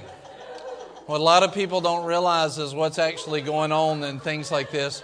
There is not good revelation, for the most part, in the American church today on the power of God and the joy of the Lord. There's not revelation on it. Most people don't even know what the joy looks like. They think God's not in this, and they think lots of things. And yet, it's in moments like this that He sets people free. He sets the captive free. He gives them plans. He brings about a strengthening that's supernatural. I'm talking serious. Most people don't respond this way. This is not how people respond when you talk serious. That's the Holy Ghost.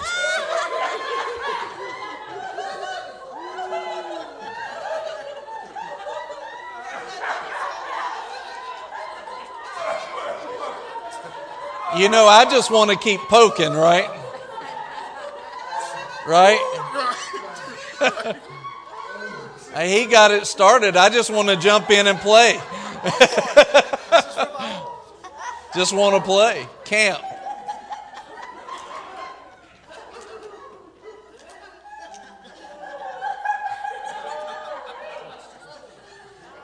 I'll just tell you my experience. You know, there was a period of time in my life where I really was carrying the spirit of religion, and uh, I would have not have liked a service like this. But eventually, I started reading in that Bible like Richard did, and I started seeing there was more to the Lord than what I was seeing in my life. And what He asked me to do was start releasing some of my logic. Because if you just think about it, just think about it. If God I did say just think about it, not snort about it, right? I just want to make sure I said that right. I mean, I'm, I'm a little drunk too. I might have said it wrong.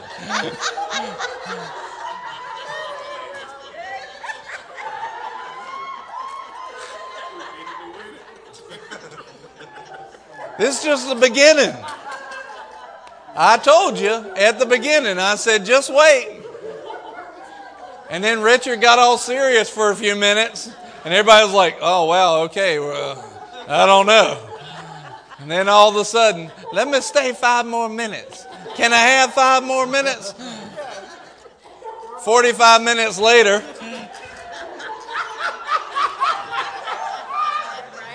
that.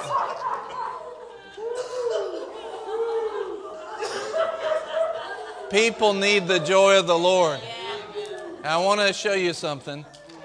If you just think about it, if God is as big as what that word says, if He's as big as what we want to say we believe, somebody, God, that big, comes down and touches you, reveals Himself to you. We're not going to be able to handle it. We can't handle this body cannot handle a God that big. We want His supernatural power, but we don't want Him to touch us in such a powerful way that we can't control it. You can't have both. Either you got all powerful God or you got control. And how's control worked for you up till now? Not so good. I need all powerful, loving God. I need to laugh about some stuff. I need the joy of the Lord. I need the crust of the world to break off. I need for Him to come and poke me a little bit. oh, yeah. Glory to God.